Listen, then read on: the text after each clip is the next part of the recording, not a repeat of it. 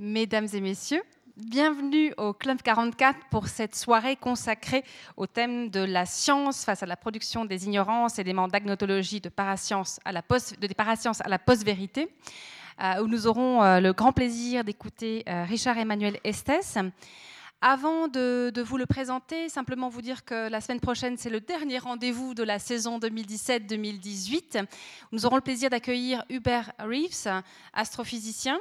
Euh, j'ai envie de dire, malheureusement, la soirée est complète. Euh, on a eu beaucoup, beaucoup, beaucoup de succès avec, euh, avec cette soirée. Donc, voilà, pour ceux qui n'ont pas pu s'inscrire, on est vraiment désolé. On a les limites de la salle qui nous imposent, à un moment donné, pour des questions de sécurité, de plus admettre de nouvelles personnes. Pour ceux et celles qui ont eu la chance de pouvoir s'inscrire, ben, je vous recommande d'arriver assez tôt, vers 19h30, 19h45. Et puis surtout, je vous encourage toutes et tous, pour ceux qui ont accès à Internet et aux outils informatiques, de vous inscrire à notre newsletter ou à notre courriel hebdomadaire. Ça vous permet d'être informé à la fois du programme régulier, celui annoncé sur les programmes papier ou sur notre site, de, savoir quand il y a des nouveautés, des surprises, des conférences qui s'organisent en cours de saison. Et puis, le moins souvent possible, si on a des annulations de pouvoir être informé euh, vraiment de manière euh, sûre, régulière. Donc voilà, je vous encourage euh, vraiment à nous suivre à la fois sur le site internet, à la fois à travers notre courriel et bien sûr sur notre page Facebook et sur Twitter où nous sommes présents autant que possible. Voilà, ça c'était les petites infos maison. Sinon aussi vous rappelez que bah, ce soir et encore justement la semaine prochaine, l'exposition Souvenir incomplet des photographies de Brigitte Ramsayer sont à voir juste derrière vous, à Nocimez. Des photographies du public, du public du festival de la plage des Six Pompes. Un hommage à leur public, mais aussi au nôtre, et une façon de remercier les gens qui, vont dans les institutions culturelles, qui vont au festival, que ce soit dedans, dehors, de cultiver cet art de vivre, d'être ensemble, cet art de vivre en société, de faire société, comme tu disais tout à l'heure, Richard Emmanuel. Une très belle expression de faire société, c'est ce qu'on essaye de faire ici avec vous, grâce à vous. Je remercie à présent Richard Emmanuel Estes euh, d'être là ce soir pour nous parler de ces thèmes. Je vais vous le présenter très brièvement. Lui-même aime à présenter son parcours professionnel comme une déambulation dans un espace à trois dimensions dont les axes sont la recherche, l'éducation et la culture scientifique. En effet, quand on, on observe de près son parcours. On rappellera qu'il est agrégé de chimie, docteur en sciences de l'éducation et en philosophie, qu'il est chercheur associé au Muséum d'histoire naturelle de Neuchâtel, conseiller académique de la Société Créaolique à Bienne. On avait d'ailleurs accueilli récemment Elmar Mock, son fondateur. Mais Richard Emmanuel Estes est également conférencier, formateur, chroniqueur, essayiste et consultant en communication publique de la science et en ingénierie cognitive auprès de la société Ségalis qui se trouve à Port-Entruy. Il dirige également le centre de soutien à l'enseignement, le SADAP, le SADAP de la HES-SO. Alors là, c'est vraiment la version hyper résumée.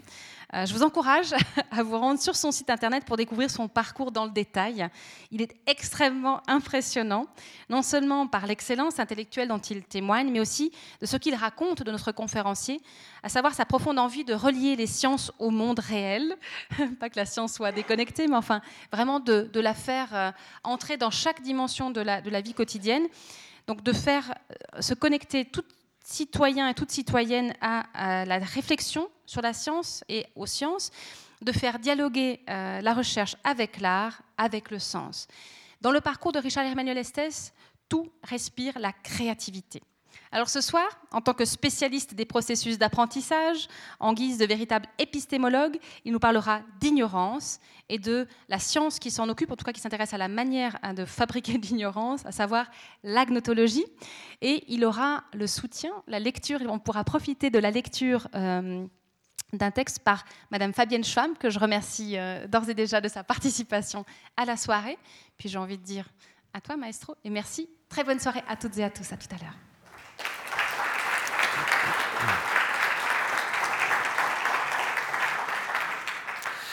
Merci Marie-Thérèse pour cette euh, belle présentation. Merci pour euh, l'invitation du Club 44 et puis pour votre accueil. C'est un grand plaisir pour moi de parler ici, dans un lieu assez prestigieux, il faut le dire, euh, dans une ville que j'aime beaucoup et surtout sur un sujet que je trouve absolument passionnant. Et plus j'y réfléchis, plus je le trouve passionnant. J'espère que j'arriverai à partager cet intérêt avec vous ce soir. D'autant plus que c'est quand même également un sujet un petit peu sérieux, un petit peu important, euh, par les temps qui courent. Donc la conférence s'intitule La science face à la production des ignorances. Nous parlerons d'agnotologie, sans avoir défini ce terme auparavant, un peu de parascience, surtout de post-vérité, mais aussi de complotisme, de conspirationnisme, de marchand de doute, etc. Les objectifs de cette conférence, c'est de comprendre les mécanismes de production de l'ignorance dans un régime de post-vérité et de forger des outils pour y faire face. J'ajoute, sans pour autant tomber dans le piège du scientisme fanatique, et vous verrez qu'on sera toujours un petit peu euh, coincé à plusieurs reprises.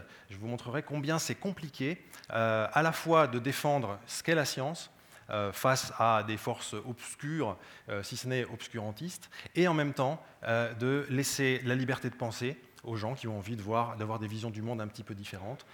combien c'est différent d'être à la fois scientifique sans être scientiste et arrogant. J'illustrerai euh, mon propos par un certain nombre de, documents qui pourront aussi bien être euh, issus de la science et de la philosophie que de la culture euh, sérieuse ou populaire et non moins sérieuse. Les trois parties que je vais essayer de dérouler dans cet ordre sont d'abord une première partie sur la science, la vérité, l'ignorance, quelques éléments généraux sur notamment l'agnotologie. Et puis ensuite, j'essaierai de montrer comment l'ignorance est parti à l'assaut de la science, euh, mais dans des nouvelles formes.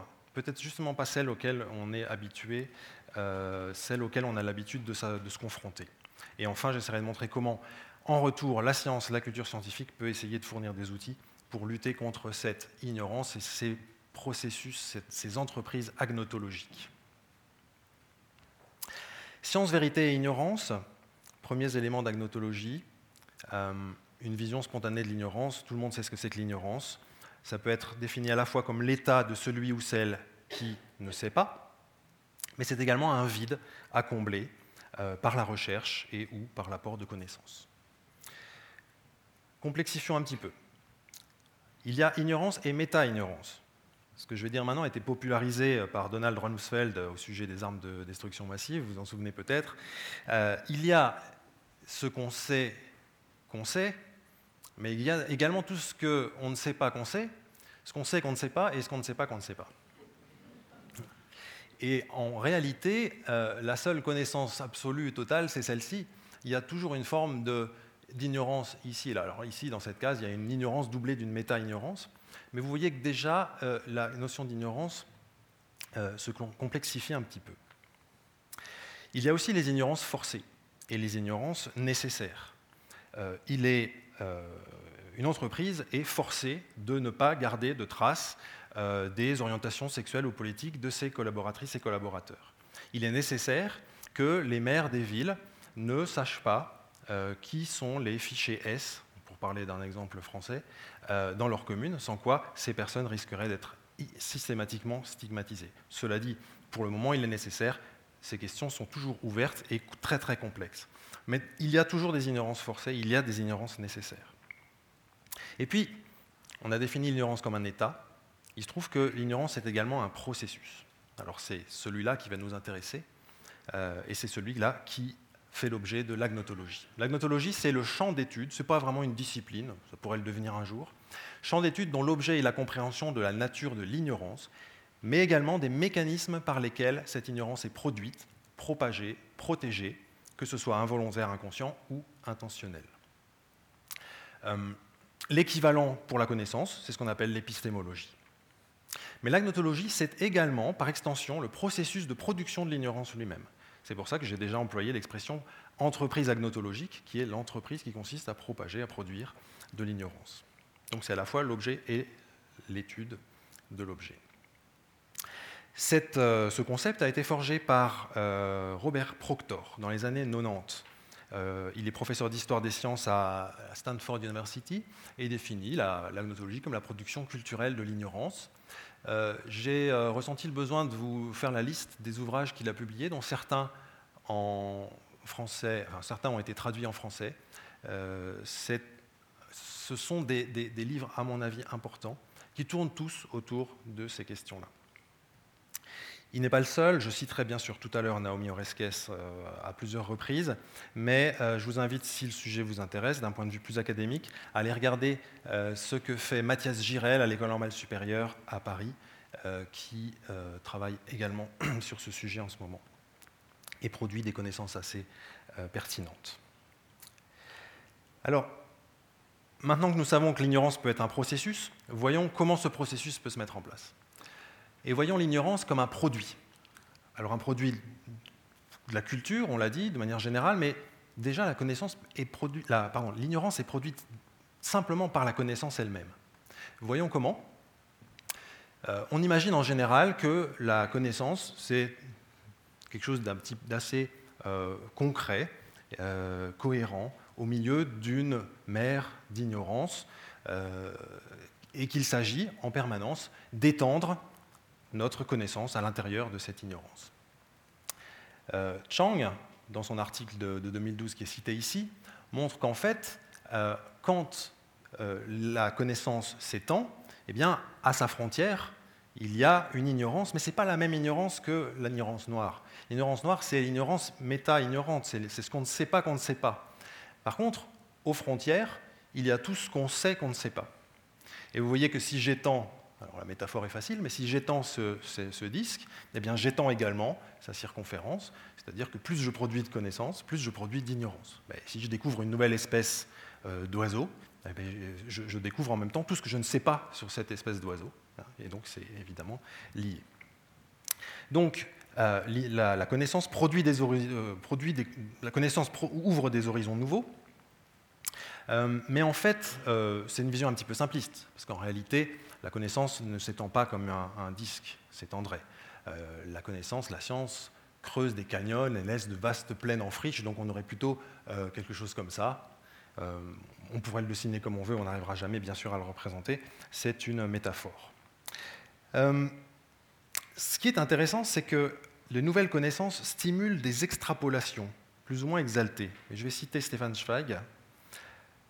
La porte est enfoncée, la lumière inonde une région jamais encore éclairé par la connaissance, mais comme toujours dès que s'ouvre une porte sur l'inconnu, on voit se presser à la suite des chercheurs sérieux toute une cohue grouillante de curieux, de rêveurs, de fous et de charlatans. Autrement dit, à chaque fois que la science progresse, que la connaissance est produite, ben, il y a évidemment, mais c'est absolument normal, tout un tas de gens qui se saisissent de cette connaissance, se l'approprient plus ou moins bien, euh, en l'ayant plus ou moins bien comprise, et produisent des idées, des, des euh, euh, théories qui sont parfois farfelus. Euh, le domaine des sciences cognitives, par exemple, en ce moment, est tout à fait exemplaire. On parle à tel, point qu'on parle de neuromythes. Euh, et simplement, euh, en deux mots, à peu près tout ce que vous savez sur le cerveau, à moins que vous soyez spécialiste des sciences cognitives, vous pouvez vous dire que c'est à peu près faux. Parce que la plupart des choses qu'on dit sur le cerveau, les intelligences multiples, les hémisphères droit et gauche, les neurones miroirs, le fait qu'on n'utilise que 10% de son cerveau, tout ça, ce n'est pas confirmé par les sciences cognitives, c'est même plutôt le, contraire. Mais ce n'est pas grave, c'est aussi comme ça que, progresse la connaissance populaire. Et puis, euh, finalement, les nouvelles connaissances prennent parfois le terrain d'anciennes connaissances. Et la connaissance peut excommunier d'anciennes vérités. On a l'habitude de critiquer l'astrologie, peut-être moi le premier, mais il ne faut pas oublier que l'astrologie était là avant.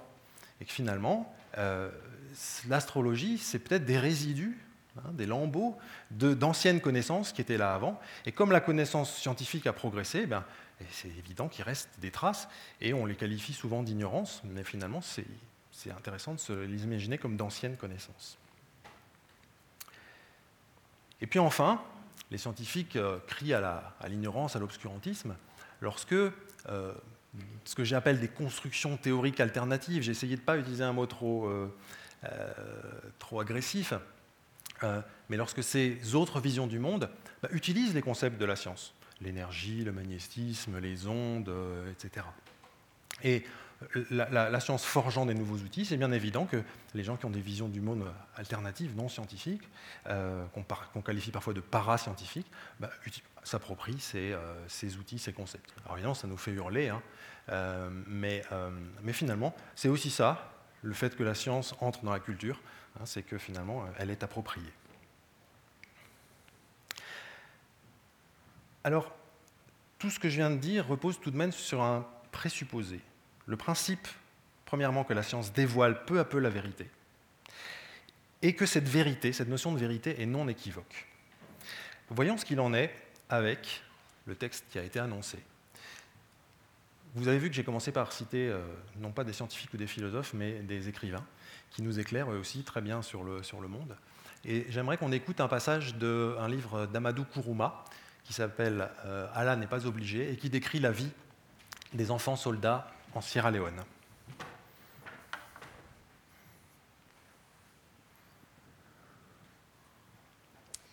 Ça a duré 24 heures. Nous avions fait croire aux gens de Nyangbo que nous étions partis avec nos morts. Nous avions disparu dans la forêt. Et puis le matin, très tôt le matin, ça a été la bagarre. Un feu nourri, fou. Mais une fois encore, on ne les a pas surpris. Tac, tac, tac Ils ont répondu à notre attaque par des rafales bien nourries. Il fallait trouver une nouvelle stratégie différente de notre connerie de fétiche. Et Onika, au lieu de se creuser les ménages, a encore fait appel à ces cons au carré de féticheurs. Ils ont réuni certains soldats avec quelques enfants soldats, dont tête brûlée, et ils ont discuté de la stratégie à adopter. La réunion dura jusqu'au soir. Brusquement, équipé de plusieurs colliers de gris-gris, le calache au poing, Tête brûlée avança vers les premières cases du village.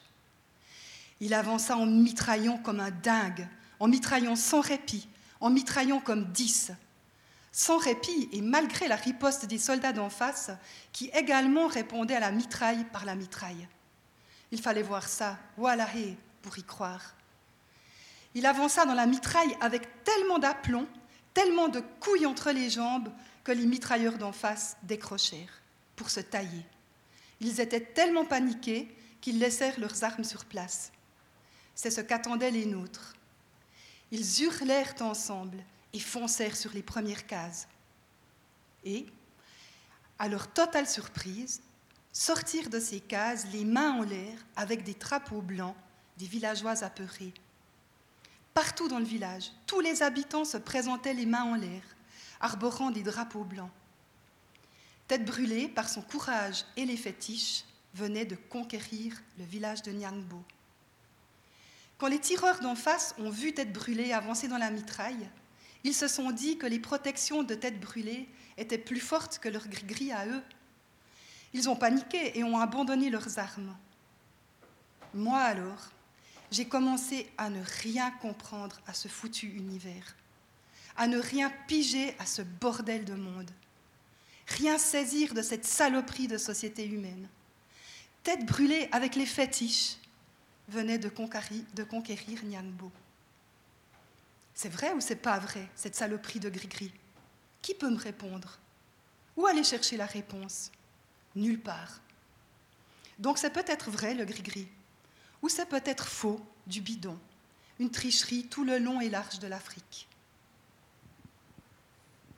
Merci.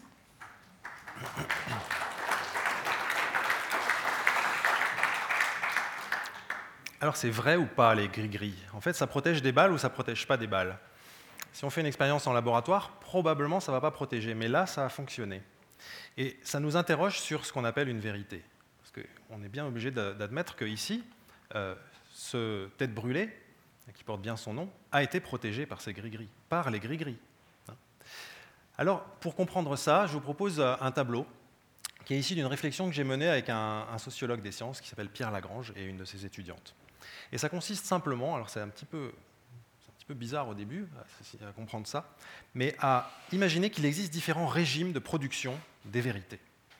Différents régimes qui produisent des vérités pour autant qu'on y participe, qu'on y adhère. Vous allez voir que probablement, vous, adhérez plus ou moins à certains de ces régimes et à les qualifier de vérité ou non, euh, ces régimes, selon euh, ce que vous croyez. Alors, il y a le régime performatif. Sa modalité de production, c'est qu'il guérit. Ce qui est vrai, c'est ce que nous constatons. Ce n'est pas faux parce que ça marche. Les objectifs, c'est d'agir sur le corps. Les exemples, c'est les gris-gris, l'acupuncture, l'homéopathie. C'est performatif. Le régime traditionnel, c'est je transmets. Ce qui est vrai, c'est ce qui était vrai avant. Ce n'est pas faux parce qu'on le saurait depuis longtemps. Les objectifs, c'est de perpétuer, perpétuer un ordre social protecteur. Les exemples, la cosmogonie Dogon ou l'ordre Jedi. On reparlera de la guerre des étoiles. Le régime transcendant, c'est je me transforme. Ce qui est vrai, c'est ce qu'a dit le prophète, le maître, le gourou. Ce n'est pas faux parce qu'on ne peut pas mettre sa parole en doute. Les objectifs, les objectifs c'est d'agir selon sa foi et de convertir ses proches. Exemple, les religions, les sectes. Le régime construit, c'est j'établis. Ce qui est vrai, c'est ce que la communauté a établi selon des règles strictes. Ce n'est pas faux parce que la communauté ne l'a pas encore invalidé, mis en défaut. Les objectifs, la connaissance objective, le progrès, les exemples, la science. J'ai mis l'astrologie, je l'ai barré.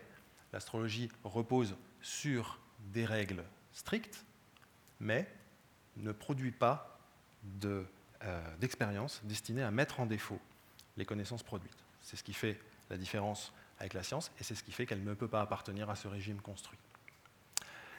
Conspirationniste, j'impose. Ce qui est vrai, c'est ce que nous avons révélé. Ce n'est pas faux parce qu'on veut nous le cacher. Les objectifs, c'est de bouleverser un ordre établi.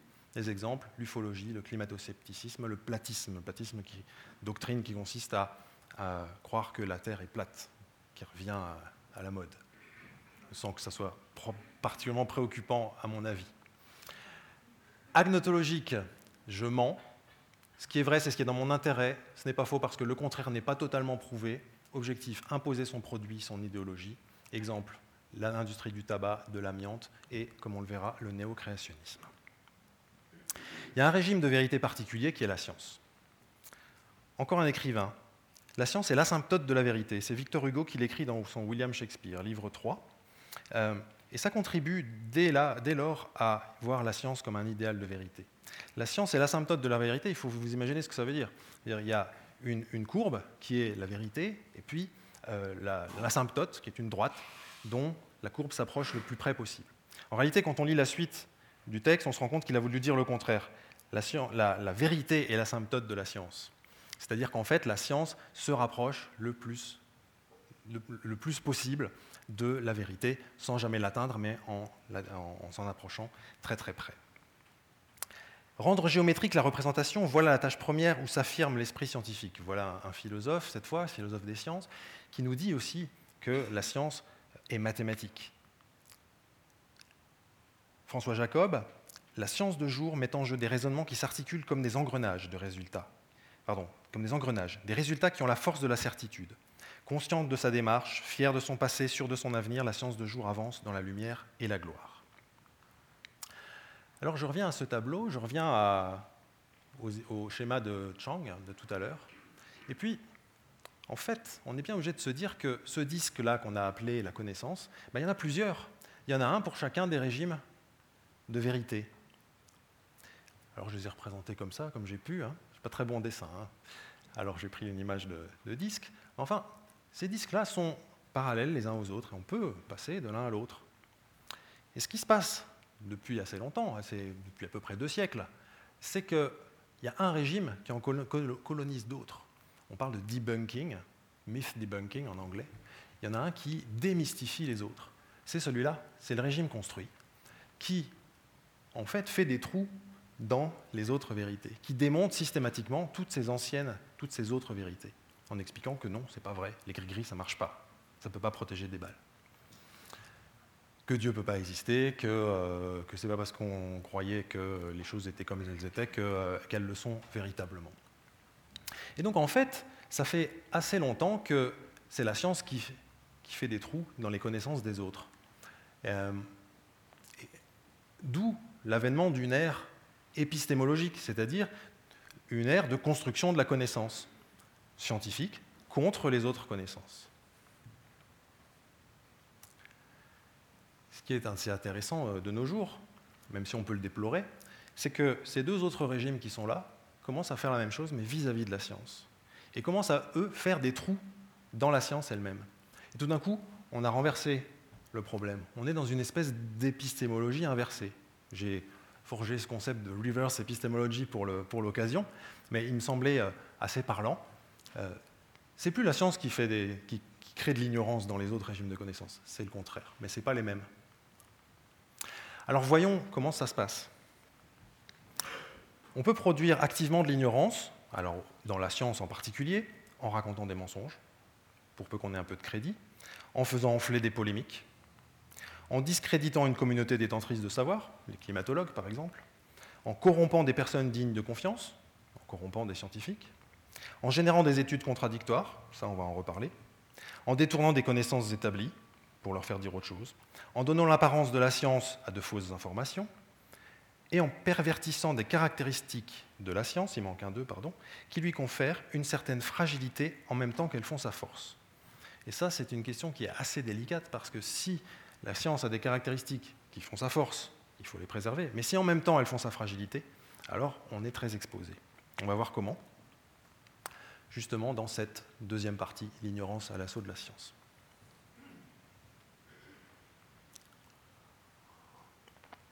Et pour une fois, je vais présenter la science comme fragile. La science n'est pas fragile, mais elle a des fragilités. Enseigner la controverse, disent les néo-créationnistes américains. Autrement dit, eux savent que si on commence à débattre de la théorie de l'évolution face au créationnisme, le créationnisme risque bien de gagner. Pourquoi? Parce que autant la science est capable de produire euh, des, des, certitudes quant à la manière dont la vie s'est développée, autant dans un débat, il est très très difficile de faire passer ces certitudes et la conscience, la compréhension des raisons pour lesquelles ces certitudes en sont et les raisons pour lesquelles la connaissance est robuste. Peter Gallison de Harvard écrit Ceux qui veulent produire de l'ignorance sur un sujet donné prônent généralement plus de recherche. Alors cette fois-ci, ce n'est pas la controverse, c'est même plus de recherche pour arriver à produire de l'ignorance. Pourquoi? Eh bien, le fait que tous les points de détail ne soient pas résolus permet de donner l'illusion qu'il y a un débat sur l'ensemble de la question. En fait, la science a des normes tellement sévères qu'il suffit de générer une recherche qui, est pas très, très, euh, qui ne donne pas énormément de résultats, euh, ou en tout cas pas des résultats définitifs, pour que ça crée du doute sur le sujet traité. Donc voilà une deuxième fragilité de la, de la science. La science, en fait, ne produit pas de vérité absolue. Elle possède seulement des méthodes, des formes d'organisation qui lui permettent d'attester de certaines choses jusqu'à preuve du contraire. Ce sont des mécanismes très puissants en réalité, et probablement les moins mauvais qu'on puisse avoir imaginés pour produire de la connaissance. Mais ils sont tellement complexes qu'ils ont certaines fragilités. Illustrons ça par quelques citations. Alexandre Coiré, euh, philosophe également des sciences. Les lois scientifiques sont peut-être vraies, mais elles décrivent bien peu souvent la réalité observable. Jean-Marc Lévy-Leblond, la science ne produit pas des vérités absolues et universelles, bien plutôt elle fournit des énoncés conditionnels, et sa force vient précisément de sa capacité à définir leurs conditions de validité. Autrement dit, la science produit des élaborations théoriques, abstraites, qui collent plus ou moins à la réalité dans certains domaines de validité, en dehors desquels euh, les théories sont fausses. On sait très bien que les théories de Newton sont fausses quand on s'approche de la vitesse de la lumière, on est obligé de passer à la théorie de la relativité générale. On revient donc à l'histoire de Victor Hugo, la science est l'asymptote de la vérité. Je vous ai dit qu'il avait voulu dire le contraire, la vérité est l'asymptote de la science. Mais en fait, c'est assez intéressant de le voir comme la science est l'asymptote de la vérité. Ça veut dire que la science est une droite qu'on trace, et la vérité, bah, à certains endroits, des domaines euh, de validité, s'approche effectivement de la science. La vérité, c'est-à-dire la réalité observable, à certains moments s'approche des théories, à d'autres moments, elle en est assez lointaine. Alors Victor Hugo, dans, tout ce chapitre, compare l'art et la science, c'est absolument magnifique. Alors j'aurais eu envie de vous lire tout le chapitre, mais là on n'avait pas du tout le temps. Il écrit par exemple La science cherche le mouvement perpétuel, elle l'a trouvé, c'est elle-même. Très belle phrase. La science est continuellement mouvante dans son bienfait. Tout remue en elle, tout change, tout fait peau neuve, tout nie tout, tout détruit tout, tout crée tout, tout remplace tout. Ce qu'on acceptait hier est remis à la meule aujourd'hui. La colossale machine science ne se repose jamais. Elle n'est jamais satisfaite, elle est insatiable du mieux que l'absolu ignore. Autre fragilité de la science, elle ne produit jamais de euh, vérité définitive. Vous vous souvenez de cette euh, citation de François Jacob tout à l'heure hein, La science euh, qui produit des, raisonnements qui s'articulent comme des engrenages, des résultats qui ont la force de la certitude. Mais en fait, elle est sortie de son contexte. Le, texte entier dit la chose suivante. La science a en fait deux aspects, ce qu'on pourrait appeler science de jour et science de nuit. Alors la science de jour est décrite là, mais la science de nuit, au contraire, erre à l'aveugle.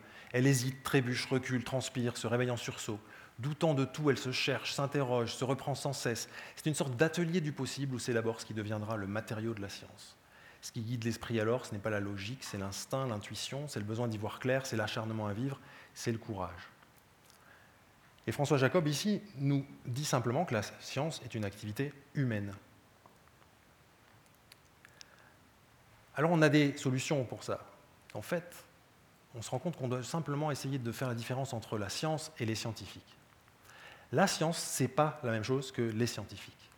Merton, euh, connu comme le père de la sociologie des sciences, définit en 1942 l'éthos de la science c'est-à-dire décrit quatre normes qui sont censées guider les pratiques des individus scientifiques hein, et assurer à la communauté son autonomie. Ces normes, je ne vais pas rentrer dans le détail, sont l'universalisme, la science, la connaissance doit être universelle, le communalisme, elle doit être partagée par tous, un bien commun, le désintéressement, c'est facile de comprendre ce que ça signifie, et le scepticisme organisé, quelque chose de très intéressant. Ici, je vous ai mis une autre euh, citation de Merton. Most institutions demand unqualified faith, but the institution of science makes skepticism a virtue. Le scepticisme est une vertu de la science. Alors ces, euh, normes sont une vision programmatique, définissent un idéal de la science. Les scientifiques, au quotidien, ils sont rarement universalistes, communalistes, désintéressés et même sceptiques. Ils, sont bien souvent ils font bien souvent l'objet de biais de confirmation, on verra probablement ça tout à l'heure. Mais la science en elle-même est construite de manière à ce que tous ces biais humains, tous ces défauts humains soient corrigés par euh, l'entreprise science. Alors, je viens de parler de scepticisme. C'est un petit peu ennuyeux parce que le scepticisme est une valeur de la science fondatrice. Pourtant, on, récuse la possibilité d'être climato-sceptique. Mais dans les deux cas, il y a un scepticisme. Donc, je vous parlais de voie étroite euh, tout à l'heure quel est le bon scepticisme? Alors, le président du, comité d'éthique du CNRS, Jean-Gabriel Ganassia, euh, dans un article du Monde euh, récent, écrivait Le bon doute est un doute inquiet qui défend des thèses tout en restant ouvert aux arguments de l'autre. Le mauvais doute est un doute qui ne doute pas de lui-même, qui ne supporte aucune contradiction et qui n'est pas étayé par les faits. La science, par nature, se nourrit de défiance. Elle ne repose pas sur la confiance dans les intuitions immédiates que nous donne l'essence. Elle essaye, au-delà de son doute, de retrouver des formes d'assurance par des débats contradictoires en utilisant des arguments rationnels et des preuves rigoureuses. Vous voyez la, difficulté à définir ce que c'est que la science et ce qu'on appelle ce doute scientifique. En plus, je l'ai dit tout à l'heure, les normes sont extrêmement sévères, tellement sévères que l'exigence des scientifiques entrave parfois l'action on n'est jamais sûr en science. Et donc c'est facile de dire, bah alors, tant qu'on n'est pas sûr, on n'agit pas. Alors que les autres, les autres, on verra tout à l'heure qui c'est, eux ne s'encombrent pas de ce genre d'entrave. et puis, il y a un certain nombre de failles qui sont assez faciles à exploiter, et justement toutes ces fragilités que j'ai euh, évoquées tout à l'heure. Quand on n'a pas assez de preuves, autrement dit, euh, quand, les, détracteurs de la science n'ont pas assez de preuves, ils en demandent, et quand il y en a assez, ils produisent de nouvelles études pour produire de nouveaux doutes. Doute, euh, j'ai dit à nouveau ce mot, on arrive, on arrive à l'ouvrage de Naomi Oreskes, qui est vraiment fondateur, vous l'avez peut-être lu, il est là sur la table, je l'ai apporté euh, parmi les autres ouvrages que je vous, présente.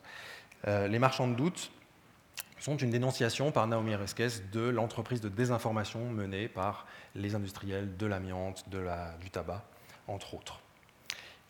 Selon elle, les marchands de doute s'appuient sur les fondements de la science pour la discréditer.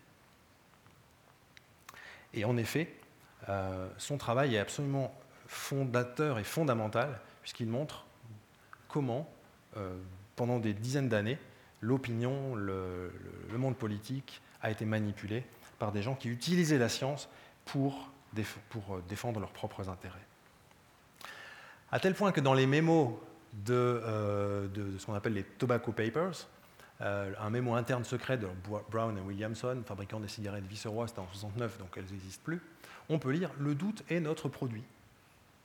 C'est ce que nous produisons. Pas du tabac, du doute.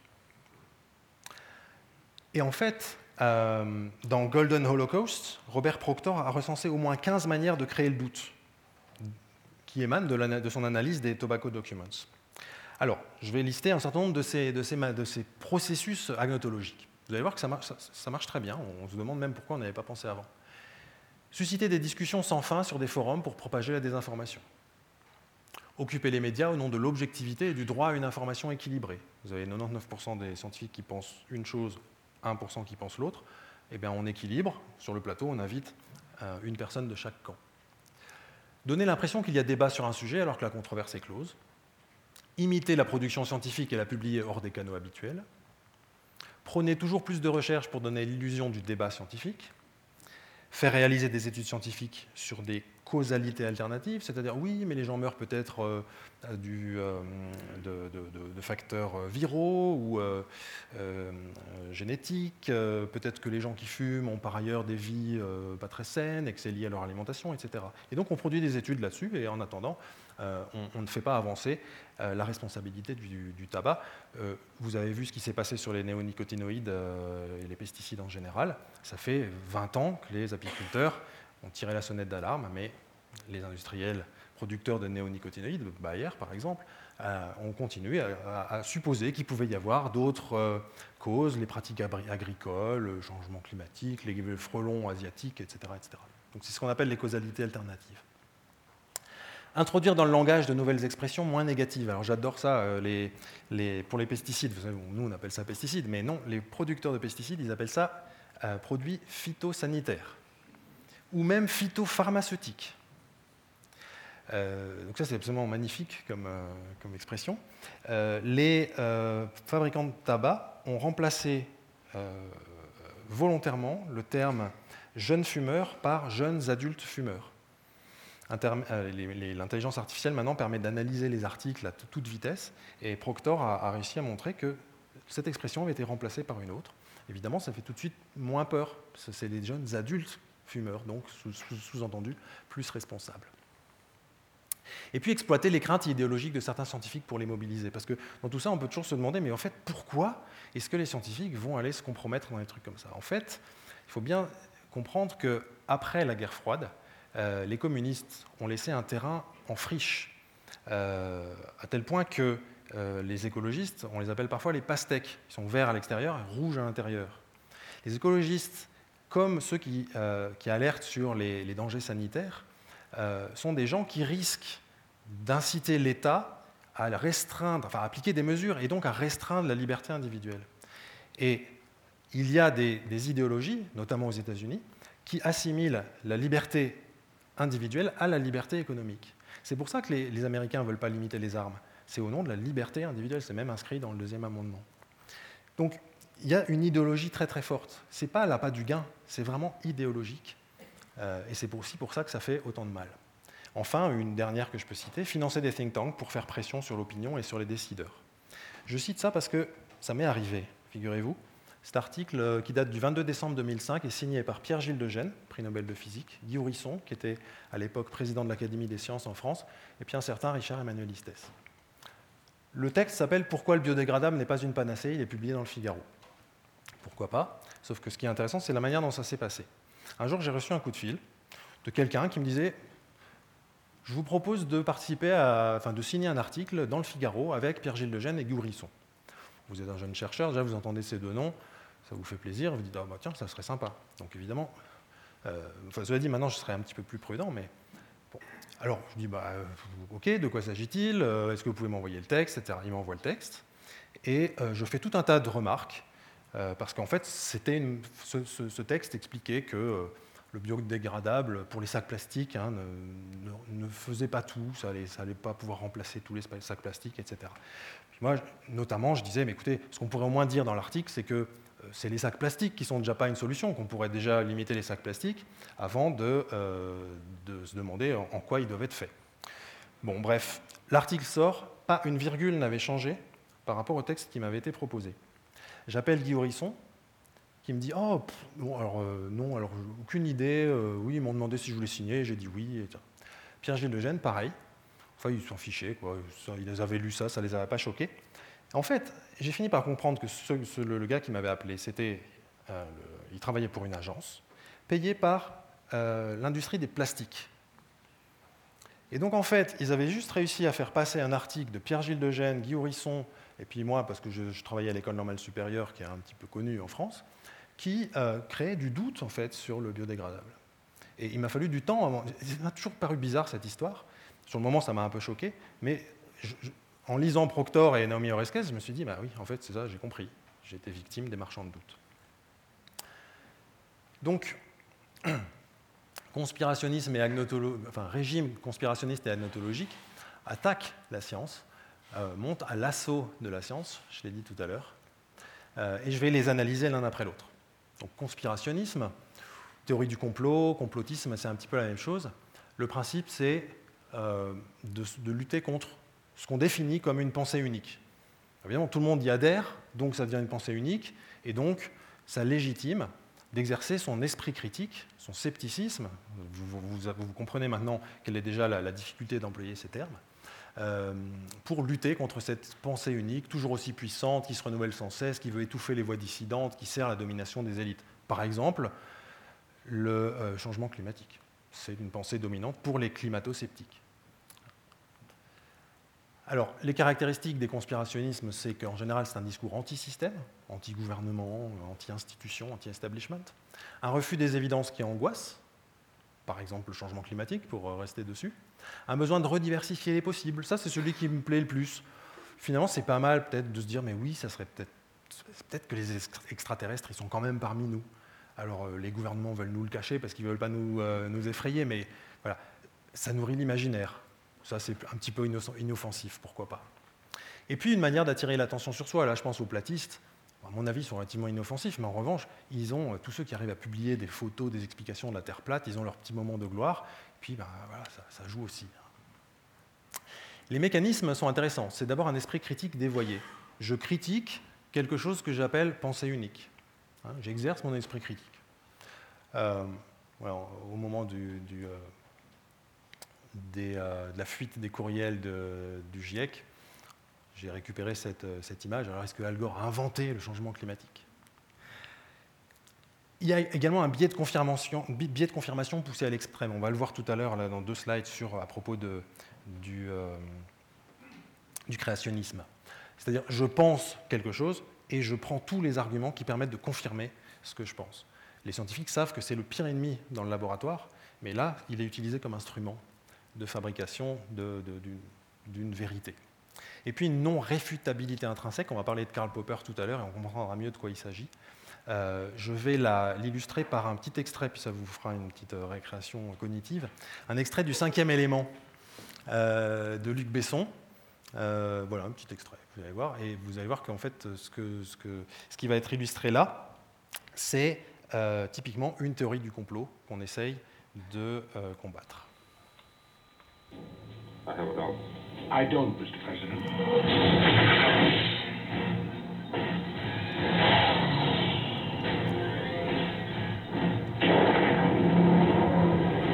Senator, what happened? Senator, can you hear me? Senator, what happened, Senator? Did you destroy it? I'm about to, sir.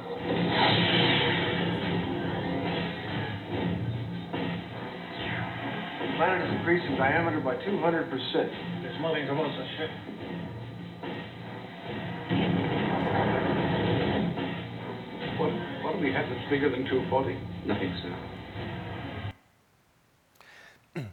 La théorie du complot, elle grossit à chaque fois qu'on lui envoie des arguments, parce qu'elle se nourrit en fait des arguments, euh, des, missiles qu'on lui envoie, exactement comme cette étoile, euh, enfin cette chose, dans le cinquième élément. Et, donc euh, arrive une autre voie étroite, il s'agit d'arriver à dénoncer les logiques complotistes que je viens de mentionner, mais sans réfuter pour autant la possibilité d'entente intéressée, comme dans le cas des marchands de doute que j'évoquais tout à l'heure. Donc à nouveau, on est très, très, euh, sur une corde très très raide euh, pour arriver à avoir une attitude constructive et en même temps se protéger. Et puis, j'ai mis les créationnismes dans les conspirationnismes parce qu'en fait, ça fonctionne à peu près de la même manière. Il s'agit aussi d'un déni de réfutabilité.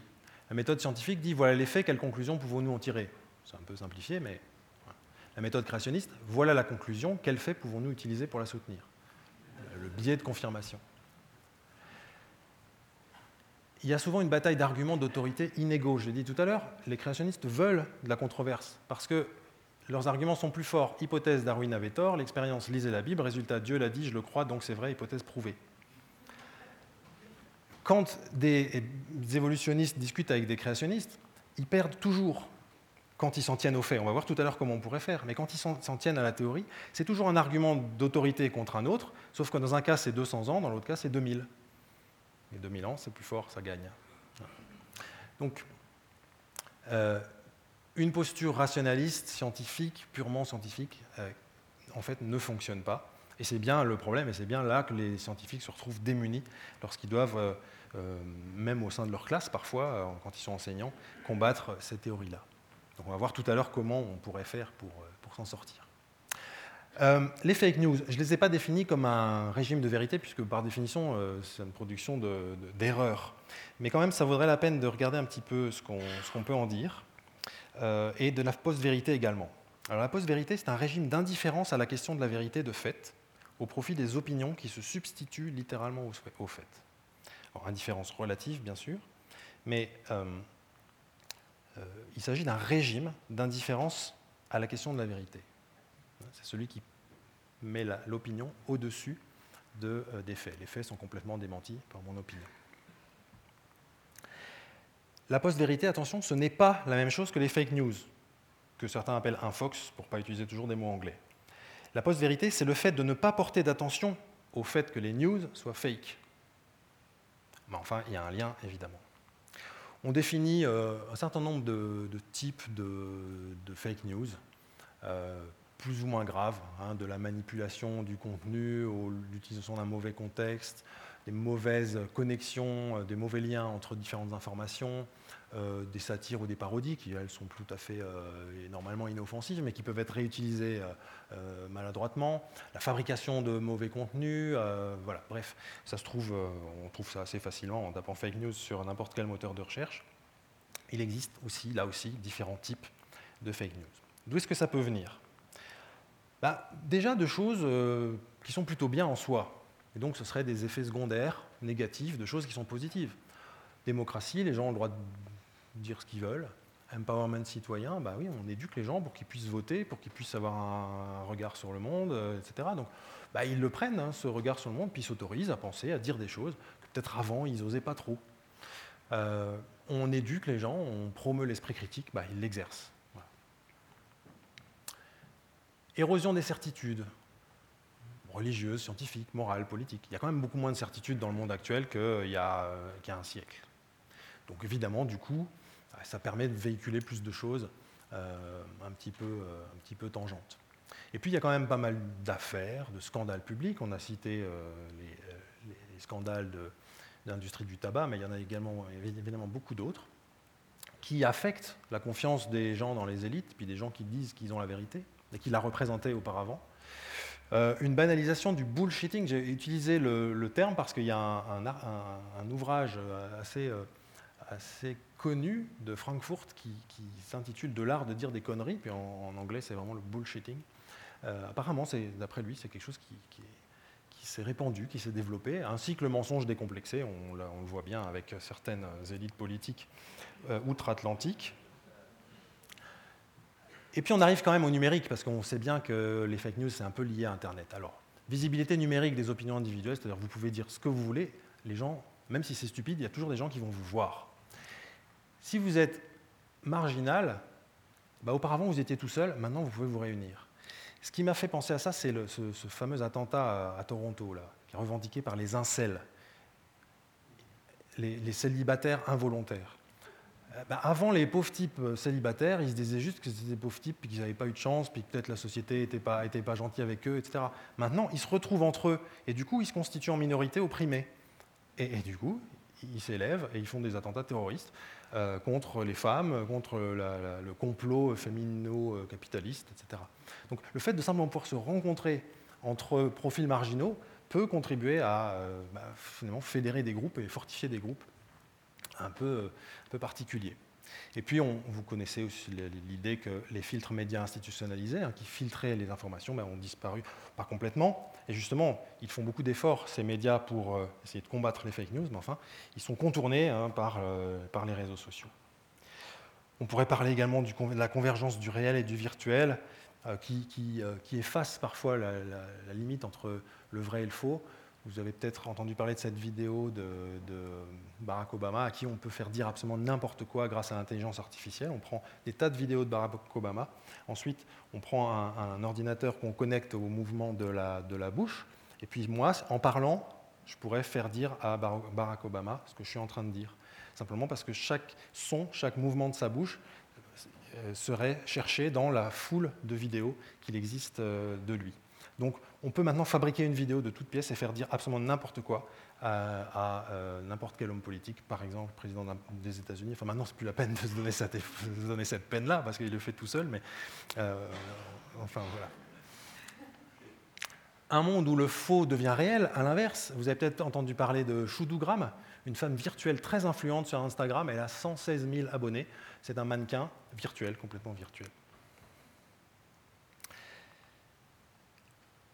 Alors évidemment, il y a un rôle prééminent qu'on attribue aux GAFA, hein, Google, Amazon, Facebook, euh, Apple. Et c'est peut-être ça le plus important dans cette histoire de, fake news. D'abord, il y a une logique de proximité et d'affinité. Si vous avez une page Facebook, vous savez peut-être un peu comment ça marche, mais en gros, euh, euh, Facebook vous présente les contenus des gens que vous aimez et des gens qui vous aiment. Donc il y a un effet de compartimentalisation thématique et idéologique. On parle parfois de bulle de filtrage ou de ghettoisation culturelle. Un peu comme sur euh, Amazon, vous achetez un livre et puis on vous en propose d'autres qui ressemblent à celui que vous avez acheté. Donc petit à petit, on s'enferme. Euh, si vous achetez du classique, on ne vous proposera pas de jazz. Donc vous vous enfermez dans une bulle de filtrage classique. Ça donne une impression de consensus, un renforcement communautaire. Les, les démocrates, après l'élection de Trump, disaient Mais nous, moi, je connais personne qui vote Trump. Oui, parce que les, groupes se, constituent et sont, isolés, euh, se polarisent, et les fossés idéologiques se creusent entre eux, et ils ne se rencontrent plus. Ensuite, vous avez une logique de popularité. Facebook affiche les contenus qui sont le plus likés. Donc évidemment, ça renforce les contenus sensationnalistes, et ça amène des simplifications et la radicalisation des positions, quand ça porte sur des sujets euh, politiques par exemple puis un effet démultiplicateur. L'Internet, c'est quand même, je vous le rappelle, le World Wide Web. Et s'ajoute à ça l'émergence d'industries de la désinformation, qu'on a évoqué tout à l'heure, mais financées et portées par des États, des multinationales, qui ont des moyens énormes pour produire cette désinformation et utiliser ces failles-là, que les GAFA essayent de corriger sous la pression des, euh, pouvoirs publics des différents pays. Mais c'est un peu facile d'accuser que seulement les GAFA, parce que nous, on est peut-être aussi un petit peu responsables logique de paresse intellectuelle. Qui n'a jamais dit, selon une étude très sérieuse, ou toutes les études montrent que, ou Einstein disait, la plupart des citations d'Einstein ne sont pas d'Einstein, ou j'ai entendu récemment que, ou on sait bien que, on entend tout le temps ça. C'est des expressions qui m'énervent de plus en plus, euh, tant qu'on ne cite pas l'étude très sérieuse, etc. Euh, et puis il y a une logique militante, puis là c'est quand même un petit peu plus, euh, plus profond. la sociologie des rumeurs nous dit Romain Badouard, dans Le Monde aussi récemment, la sociologie des rumeurs nous apprend que les individus qui les partagent n'y croient pas forcément dur comme fer.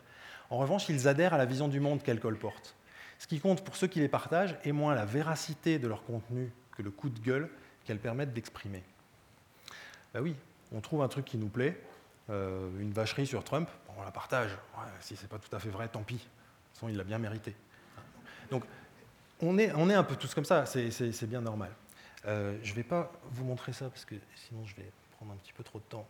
Et de toute façon, ça ne va pas vous manquer. Euh, et, donc, euh, rajouter une dernière logique, qui est une logique sociale. Toujours Romain Badoir nous dit, si ces fausses informations ont un tel succès, c'est qu'elles expriment une défiance à l'égard des élites. En ce sens, les fake news peuvent aussi être comprises comme le véhicule des indignations ordinaires d'une partie toujours croissante de la population. Ça, ça devient drôlement intéressant. Parce qu'on peut comprendre du coup pourquoi les fake news nourrissent le populisme. Je suis tombé sur un, un forum il y, a, quelques jours, 28 mai 2018, euh, un, internaute qui s'appelle Avant d'affirmer n'importe quoi réagit à un article sur l'homéopathie, les médecines parallèles, etc. Peu importe. Ce qu'il dit à un moment dans son commentaire est incroyable. Qui est-il, ce scientifique, pour décider que les fantômes n'existent pas? Ce brillant homme détient donc seul la vérité absolue, quel que soit le sujet, les autres sont des imbéciles. Donc il parlait, je ne sais pas, à un moment apparemment dans l'article, il a parlé des fantômes en disant que ça n'existait pas. Et cette personne-là, en fait, se sent insultée par le fait que ce brillant scientifique a décidé que les fantômes n'existaient pas. vous voyez bien qu'il y a une espèce de, fracture sociale euh, anti-élite de la part de cette personne qui ne euh, supporte pas en fait, ce qu'elle a lu. Bon, ça me fait dire que finalement, les ressorts de la post-vérité ont toujours existé. Dans la construction de l'opinion, les valeurs sont toujours plus fortes que les faits. C'est les valeurs qui nous font filtrer les faits, ce n'est pas les faits qui nous font changer nos valeurs. Défendre ces valeurs, d'ailleurs, de toute façon, c'est se battre pour la préservation ou la transformation d'un monde dans lequel on se sent mieux adapté, donc c'est bien normal de défendre nos valeurs, pour nous, pour nos enfants. Et donc les fake news, on peut les discréditer, on peut les, les combattre, mais c'est quand même, il faut aussi prendre conscience que c'est aussi une question de lutte d'influence pour défendre une vision du monde que l'on juge juste face à des intérêts antagonistes.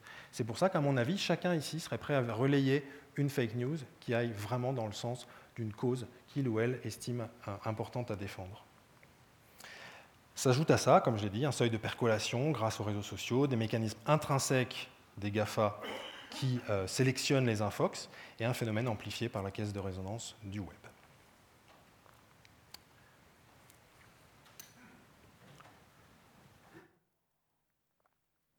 qu'est-ce qu'on Que fait-on face à ces, assauts de l'ignorance envers la science? Eh bien, peut-être qu'on peut aller chercher dans la science, mais peut-être pas exactement là où on les cherchait avant, les solutions pour lutter contre ça. Pas là où on cherchait avant, parce que le rationalisme anti-obscurantiste, à mon avis, est stérile et impuissant et n'a réussi qu'à euh, provoquer euh, le creusement du fossé entre la science et euh, la société civile.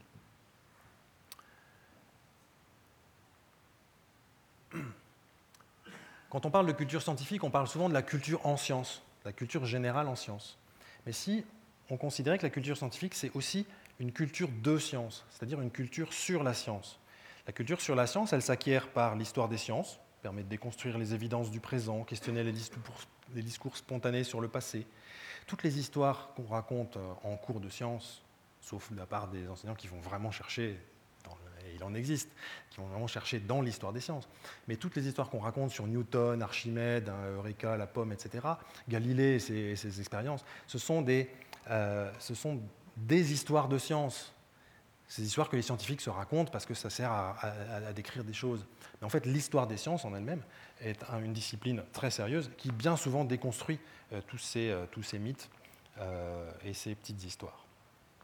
Ensuite, l'épistémologie, Bacon, Popper, Kuhn, Feyerabend, euh, pour citer les, plus euh, célèbres, en tout cas les plus utiles pour euh, le, propos, l'épistémologie s'intéressant à, cette question. Quelle est la moins mauvaise manière de produire de la connaissance fiable? Et Popper nous a apporté une solution que j'aimerais vous proposer justement avant de conclure. Et puis troisièmement, la sociologie des sciences. On a parlé de Merton, mais là également, il y a tout un domaine extrêmement important qu'on aurait intérêt à populariser pour que les gens comprennent mieux pourquoi on peut faire confiance dans la science. Nous ne citons que, par exemple, les revues à comité de lecture et le fait qu'une connaissance produite par un ou une scientifique est toujours critiquée, remise en question par les autres et ne subsistera que si effectivement elle a passé ce crible-là. Alors je voudrais retenir parmi ces trois-là uniquement l'épistémologie et montrer comment elle peut être utilisée contre les conspirationnismes et les néo-créationnismes. Typiquement l'épistémologie, c'est ce qui permet c'est ce qui nous permet de rire à cette blague. Hein? Et si ce gars-là était le seul à avoir raison? Et si vous n'avez pas le temps de lire euh, à la fois euh, Popper, Kuhn, Lakatos, Feyerabend, ben je, vous, je vous conseille ce livre, ce petit livre que j'ai amené aussi, qui est sur la table, de Chalmers, qui vous racontera tout sur la philosophie des sciences.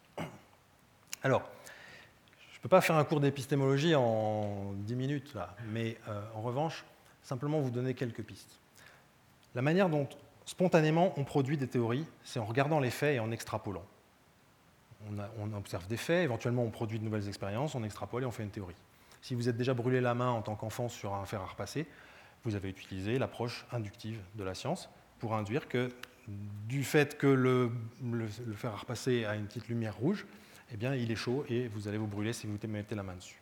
Ça a été théorisé par Bacon euh, déjà au XVIe siècle, mais critiqué par Russell euh, quelques siècles plus tard. Euh, Russell a inventé la fable inductiviste pour montrer quel était le problème de l'induction. En gros, une dinde tous les matins entend la cloche sonner à 7 heures et le fermier arrive et lui donne à manger. Et puis tous les matins, tous les matins, tous les matins. puis elle finit par se dire, bah, le matin, quand la cloche sonne, je vais avoir à manger. Euh, sauf que le 24 décembre arrive, et voilà ce qui arrive à la dinde. Et qu'a voulu dire Russell, comme quoi les philosophes des sciences savent aussi s'amuser euh, Russell veut dire, mais en fait, on ne sait pas combien de fois on doit observer le phénomène. Une fois pour le faire repasser, mais peut-être 364 fois pour la dinde. Donc il y a un problème avec l'induction. Et puis on ne sait pas non plus comment on, doit, comment on doit observer les choses. En réalité, on a toujours une théorie qui préside à l'observation. Euh, un chimiste ne se préoccupe pas de la couleur de sa blouse avant de faire ses expériences, mais un biologiste ou un, vétérinaire peut-être. Hein. Donc on a toujours une théorie sur ce qui, risque d'influencer le résultat de, de l'expérience. C'est Popper qui arrive et qui nous sauve un petit peu la mise en disant arrêtons de chercher la vérité, arrêtons de penser en termes de vérité ou de réalité, pensons en termes de scientificité. Donc il invente un nouveau critère dans son ouvrage Conjecture et réfutation. Et ce critère, c'est un critère qui, agit sur la confiance plutôt que sur la véracité. En gros, il cherche un critère qui permet d'avoir confiance dans une théorie. Et euh, il dit tout simplement, on peut avoir confiance dans une théorie si elle est réfutable. Il utilise aussi le terme de falsifiable. Qu'est-ce que ça veut dire? Ça veut dire s'il est possible d'imaginer des expériences destinées à essayer de la mettre en défaut. Parce que si on peut imaginer des expériences destinées à mettre en défaut une théorie, alors, tant qu'elle fonctionne, on peut la garder, c'est sans risque, puisque si un jour, enfin, si, s'avère qu'elle est fausse, on finira bien par s'en rendre compte. Puis ce jour-là, ça sera important de la changer. Mais jusqu'à pour le moment, il n'y a pas besoin. Donc la falsifiabilité part de la théorie, au contraire, produit des expériences pour essayer de la mettre à l'épreuve, confronte les résultats des expériences à la théorie et éventuellement conforte la théorie, mais ne la prouve jamais. Alors c'est ce qu'on perd avec Popper, on ne peut plus jamais rien prouver. Mais en revanche, on peut être sûr que si la théorie est fausse ou incomplète, eh bien on pourra la modifier. Supposons qu'on imagine que tous les signes sont blancs, voilà, ça c'est une théorie, tous les signes sont blancs. Bah, vous pouvez faire des expériences pour essayer de trouver des signes noirs. Et puis un jour, vous allez trouver des signes noirs et vous pourrez dire, ah, tous les signes sont blancs sur tel lac, mais si on va sur tel autre, ils sont noirs. Ou bien il y en a quelques-uns de noirs, ou bien il y en a 10%, ou 12, ou 13,8%. Donc parce que la théorie est falsifiable, elle peut être affinée en permanence, parce qu'on peut toujours faire des expériences pour essayer de mettre à l'épreuve les résultats, enfin, les énoncés de cette théorie. On comprend maintenant ce que je voulais dire par non-réfutabilité intrinsèque en parlant des euh, complotismes. En fait, euh, les complotismes sont par définition non réfutables, parce qu'ils portent en germe le fait que, par définition, on ne peut pas prouver qu'ils sont faux. Puisque le gouvernement nous le cache, à chaque fois que vous n'arrivez pas à, observer le contraire, c'est que ça confirme le fait que le gouvernement vous le cache. Donc c'est comme ça que fonctionnent les théories du complot.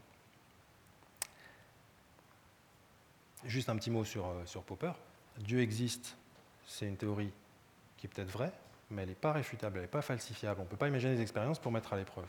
Donc Dieu existe, c'est peut-être vrai, mais ce n'est pas scientifique. Et en ce sens, vous avez le droit du coup de décider que vous allez y croire ou pas. En revanche, tous les signes sont blancs, c'est faux, mais c'est réfutable, donc c'est scientifique. c'est un peu compliqué, Popper, si c'est la première fois que vous, vous rencontrez. Euh. Alors, je vois que l'heure tourne, je vais presque pas déborder, euh, Marie-Thérèse. Contre les fake news, on fait quoi? L'esprit critique, bien sûr, ça c'est ce que tout le monde dit. Hein. Le problème, c'est que plus on invoque l'esprit critique, plus le monde semble s'en éloigner. Parce qu'on parle de quel esprit critique Finalement, Donald Trump, il exerce son esprit critique vis-à-vis de CNN, et puis les platistes, ils exercent leur esprit critique vis-à-vis de, la théorie de la Terre sphérique. Donc pourquoi est-ce que leur esprit critique, qu'on essaye de leur inculquer à l'école en plus, il serait moins bon que le nôtre? Hein, On parle de quoi en fait? Finalement, ça revient à imposer notre vision de l'esprit critique, nous en tant que scientifiques. Et ça redevient une posture arrogante, inopérante, clivante d'un point de vue social. Vraiment très compliqué. Et l'esprit critique, du coup, tel qu'on l'emploie en général, c'est avec des connotations, des implicites extrêmement puissants, et c'est donc, à mon avis, un problème mal posé. Cela dit, ça existe quand même l'esprit critique, et surtout l'esprit critique vu par la science, et à ce moment-là, ça demande un vrai travail, une vraie réflexion prudente. Je vous ai mis, si pour les enseignants c'est particulièrement utile, c'est le, ministère de l'Éducation nationale en France qui arrive à faire des trucs pas mal de temps en temps, qui a produit ça, euh, en, montrant que l'esprit critique, ça repose sur des valeurs de modestie, d'écoute, de curiosité, d'autonomie, de lucidité, avec des, mécanismes qui sont extrêmement complexes. Et là, à ce moment-là, euh, l'esprit critique commence à prendre son sens. Et là, on arrive à le distinguer de l'esprit critique d'un platiste ou d'un climato-sceptique. Et puis, l'idée de post-vérité, moi, j'aime pas trop, en fait. Parce que depuis qu'on parle de post-vérité, c'est un peu comme s'il avait suffi que Trump arrive au pouvoir pour qu'on soit passé dans une autre ère. Et puis d'ailleurs, accepter l'idée d'une ère post-factuelle, c'est quand même sous-entendre que l'ère précédente était celle de la vérité. Ça a jamais été, le monde n'a jamais été gouverné par la vérité, on le saurait. Hein. Nous ne sommes pas passés dans un régime qui ne s'appuie plus sur la vérité, nous sommes simplement passés, c'est peut-être déjà un avantage, dans un régime qui a enfin compris que la marche du monde ne s'appuyait pas sur la vérité. Qu'est-ce qu'on en, fait? Une fois qu'on a, essayé d'expliquer Karl Popper, qu'on a montré cet énorme schéma sur l'esprit critique, vous conviendrez que c'est quand même pas évident, hein. euh, c'est pas gagné euh, cette histoire, parce que c'est vraiment compliqué.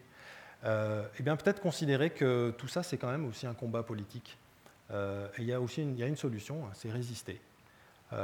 Et je pose ça comme une hypothèse, la nécessité d'un contractivisme intellectuel et politique permanent. Arrêtez de croire que on va bien arriver à préserver ce qu'on a. Non, non, commencer à considérer que peut-être qu'on est déjà en guerre, euh, mais pas une guerre comme on y a l'habitude, et qu'il faudrait peut-être se dépêcher de s'en préoccuper.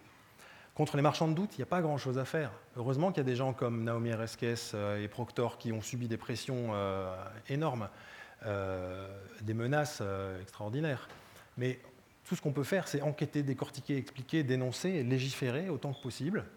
Et puis peut-être aussi, comme le dit Naomi Ereskes, essayer d'expliquer pourquoi on peut faire confiance aux scientifiques. Mais pas en disant, ça fait, euh, ils, travaillent depuis longtemps, c'était des bons élèves, vous pouvez leur faire confiance, euh, ils veulent le, bien de la planète. Non, parce qu'il y a plein de contre-exemples à ça, et puis ça reste des arguments d'autorité. Plutôt essayer d'expliquer pourquoi on doit leur faire confiance, en expliquant comment ils produisent leurs connaissances, comment la science arrive à être robuste. Ce défi, il est adressé à la science, mais pas seulement. C'est un, vrai enjeu démocratique. C'est la démocratie qui est aux prises avec l'entreprise agnotologique. C'est un défi adressé à la science, mais aussi aux institutions. Euh, et vous voyez avec cette image que ce n'est pas du tout évident, parce que la France essaye de légiférer sur les fake news, et c'est très très compliqué, parce qu'évidemment ça se heurte à la liberté de la, presse et de l'opinion. Euh, L'école hein, commence à s'y intéresser en essayant de travailler sur les, références, sourcer les informations, etc. Euh, et puis les médias. Vous avez euh, par exemple Le Monde qui a, développé les décodeurs, hein, qui permettent de décoder l'information. Vous pouvez saisir un site web et ça vous donne l'indice de fiabilité du, site web avant de le consulter. Je vous invite aussi à découvrir The Conversation, qui est une entreprise extraordinaire de, de vulgarisation de la science chaque jour, The Conversation publie dans différents pays des articles de scientifiques écrits en collaboration avec des journalistes. Et c'est une information d'extrême qualité euh, et surtout qui est directement en prise avec la recherche, qui est toujours référencée, sourcée, etc. En guise de conclusion, euh, interroger cette histoire, revenir sur cette histoire d'activisme permanent, jusqu'où? Si la question de la vérité vous intéresse, et pour ne pas finir sur euh, uniquement euh, des, philosophes, je vous conseille la lecture de ces trois ouvrages, qui peuvent se lire indépendamment d'ailleurs, euh, d'Antoine Bello, qui sont extraordinaires en tant qu'analyse de la question de la vérité. Et ce qu'on apprend dans cet ouvrage, c'est qu'en fait, la vérité n'existe pas, qu'elle se fabrique. Il invente un, un consortium de falsification du réel, dont on ne connaît absolument pas les motivations, pendant les trois, euh, les trois, euh, trois ouvrages, et qui en fait modifie le monde en permanence et modifie la vérité, c'est-à-dire ce que les gens disent qui est vrai. Et ça, ça interroge beaucoup sur cette question de la vérité, et en se disant que même parfois, ce qui n'est pas vrai, ça peut être mieux que ce qu'il est. Et à un moment où j'ai de plus en plus l'impression qu'on est euh, dans un film de Star Wars, avec les forces du mal qui, prennent de la place, et puis on a beau faire ce qu'on veut, euh, ça grossit, ça grossit. Euh, j'ai été assez euh, perturbé par cet ouvrage de Naomi Oreskes, c'est le dernier, qui s'appelle L'effondrement de la civilisation occidentale, où elle explique, en fait, c'est une vision anticipative, elle, raconte, elle fait parler à un historien à la fin de, notre siècle de ce qui est arrivé à la civilisation occidentale qui s'est effondrée. Euh, donc c'est une dystopie, hein, euh, ce, roman. Mais ce qui est assez intéressant, c'est que la Chine s'en sort bien dans son ouvrage. Pourquoi? Parce que la Chine est dans un régime un peu autoritaire et euh, cet autoritarisme permet à la Chine de prendre les mesures à temps. Ce qu'elle dit, c'est que quand vous avez une catastrophe naturelle, tout le monde accepte que l'armée intervienne. Alors si on attend que les catastrophes soient là, eh bien c'est l'armée qui se chargera de résoudre nos problèmes. Ce n'est pas un plaidoyer pour l'autoritarisme et les dictatures, mais peut-être qu'on va évoquer plutôt et invoquer plutôt Jean-Pierre Dupuis, qui plaide depuis un moment déjà pour un catastrophisme éclairé, qui consiste à dire ben, la catastrophe est là, alors n'attendons pas, n'essayons pas d'éviter qu'elle arrive, elle est là, alors n'attendons pas euh, et combattons-la le plus vite possible. Je vous remercie.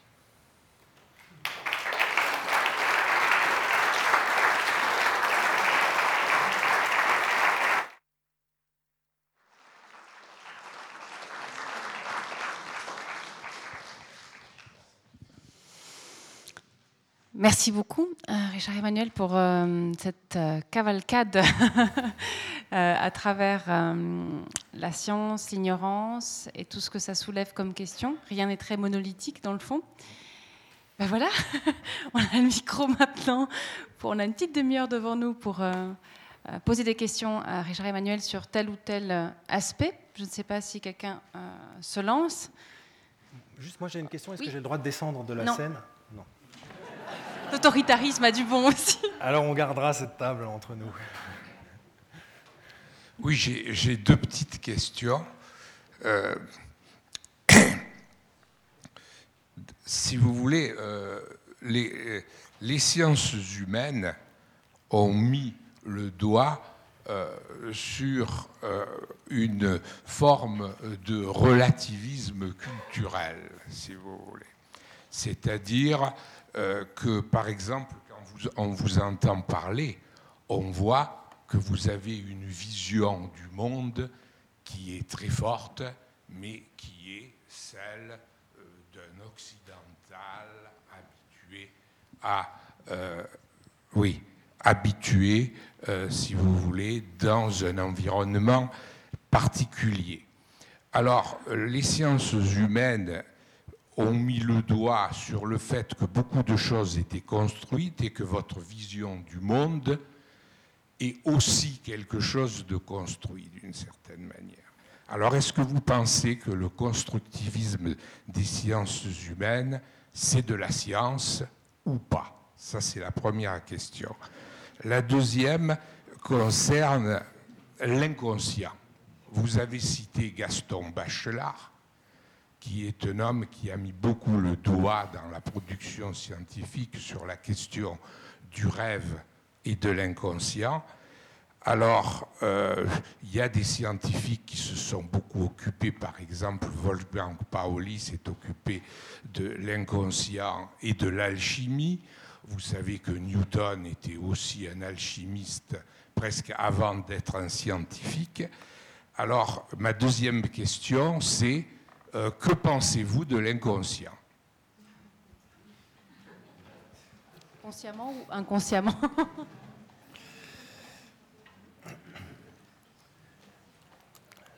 Il y a des psychanalystes dans la salle qui seraient euh, tout à fait pertinents pour euh, répondre à cette question. la première question, oui, le constructivisme. Alors, est-ce que c'est une science? Je ne sais pas si c'est vraiment la, question. Ce n'est pas de considérer comme une discipline scientifique, mais ça, ça teint effectivement les, sciences humaines. Personnellement, je suis assez sensible à cette, euh, vision-là. Euh, mais pour essayer de répondre à ce que j'ai compris de votre question, je, dirais que justement parce que notre vision du monde est construite, nous avons du mal à en changer. Et euh, Jean-Pierre Dupuis, par exemple, nous invite à changer notre vision du monde en passant à un constructivisme, Catastrophisme, merci beaucoup. Un catastrophisme éclairé.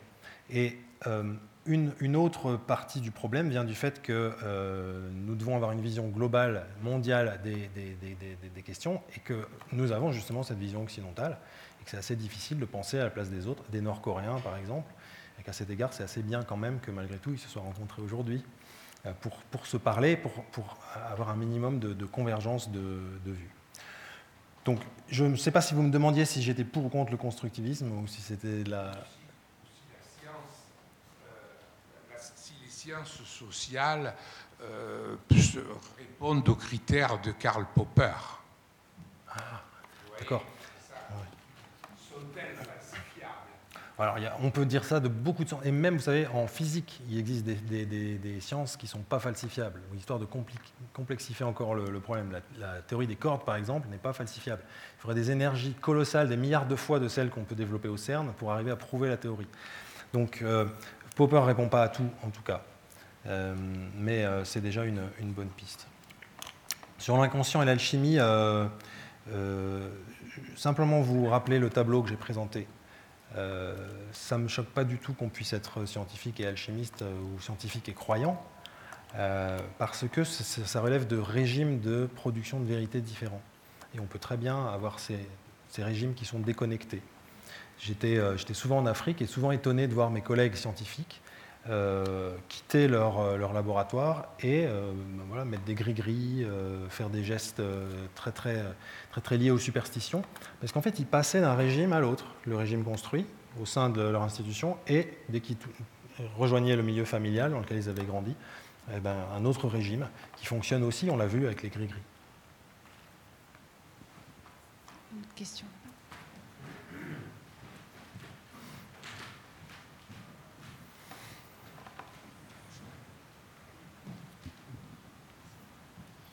Euh, merci beaucoup pour votre euh, conférence, qui était très très bien structurée, très très bien menée.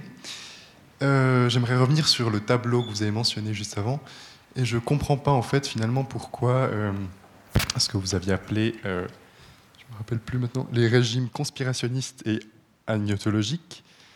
Pourquoi vous les mettiez en fait au même plan que les régimes scientifiques ou alors les régimes plutôt spirituels, religieux? Puisque finalement, j'ai l'impression que c'est pas c'est pas la même chose. Euh, si on prend par exemple le régime performatif, transcendant, construit, c'est tous des régimes qui ont, enfin qui sont originels, qui ont une position de production d'une certaine vérité, qui finalement du coup peuvent se mettre à une certaine, égalité, alors que les théories conspirationnistes ou agnotologiques, elles ont justement, euh, elles sont justement dérivées du régime construit, j'ai l'impression. Et je n'ai pas compris vraiment pourquoi vous les mettez au même niveau, et si finalement il ne faudrait pas les mettre dans une case à part, euh, ce qui expliquerait aussi pourquoi euh, des, régimes comme le régime transcendant peuvent être, peuvent être pris plus au sérieux, ou enfin doivent être pris peut-être plus au sérieux dans la société que des régimes conspirationnistes. Ok. Euh, Peut-être parce que euh, ceux-ci sont actuellement plus efficaces, ou au moins très très efficaces. Euh, justement, ce que ce tableau dit, c'est que ces régimes sont différents. Alors après, ce que vous me demandez, c'est pourquoi je les ai mis dans le même tableau.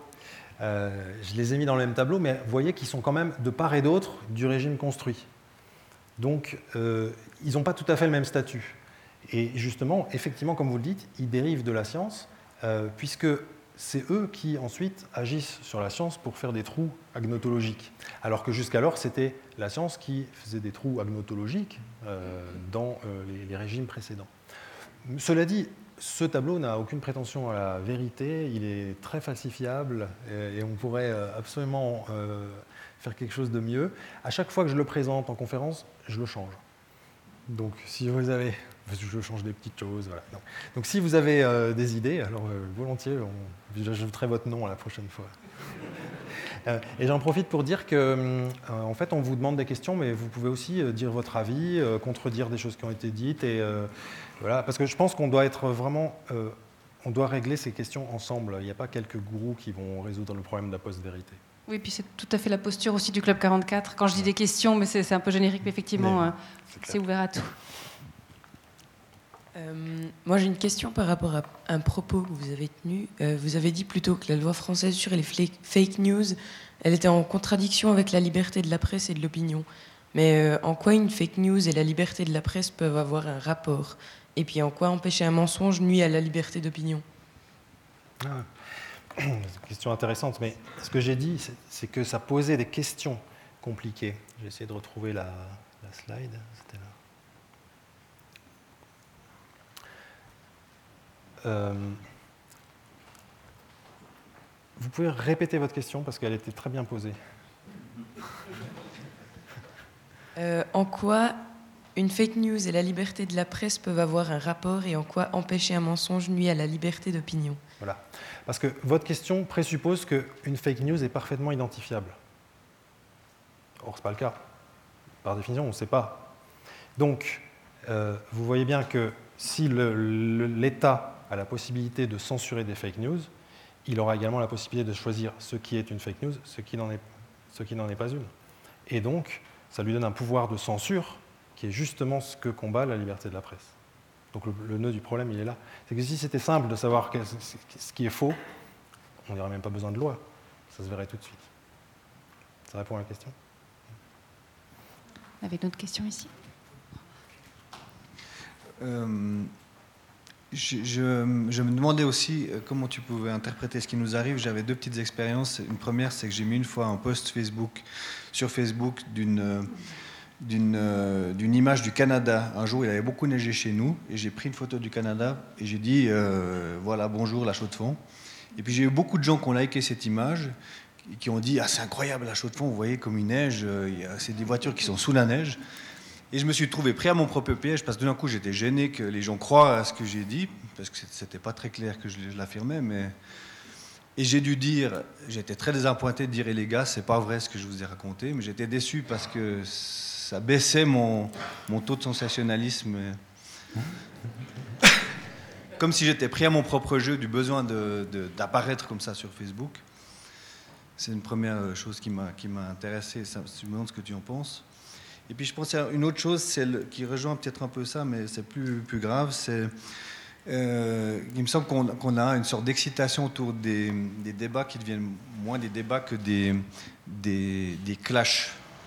Si on regarde Ruquier euh, dimanche soir, ces, commentateurs sont des gens qui attaquent euh, ces invités d'une façon qui ne me semble pas chercher à produire des débats, mais plutôt à faire des clashs et ça va être qui c'est qui va survivre à ces clashs en quelque sorte? Alors ça produit beaucoup d'excitation, on les voit sur YouTube le lendemain.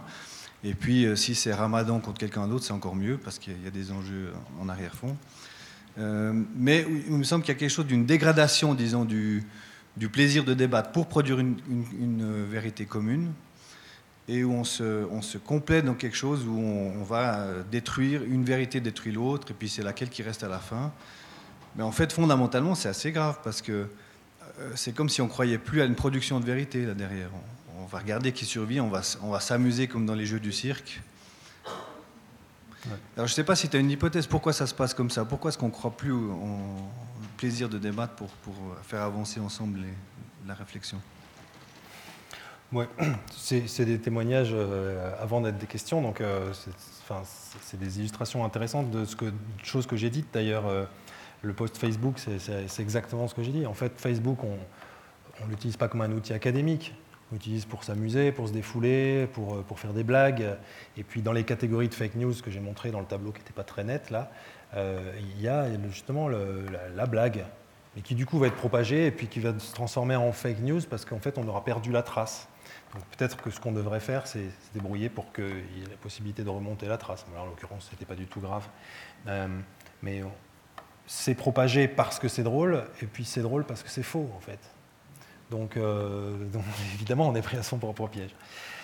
Euh, et ensuite, sur l'histoire du, clash, euh, d'ailleurs, c'est un mot de, cours de récréation de nos enfants. Moi, j'entends ça tous les jours, clash, j'imagine vous aussi. c'est probablement un petit peu la même chose que cette culture du sensationnalisme de Facebook, de l'instantanéité, du de la, télé-réalité qui fait que ce qui il se passe tellement rien dans la télé-réalité que le seul truc qui, est intéressant, c'est quand ils se clashent. Donc oui, je pense que c'est un peu une culture euh, du moment.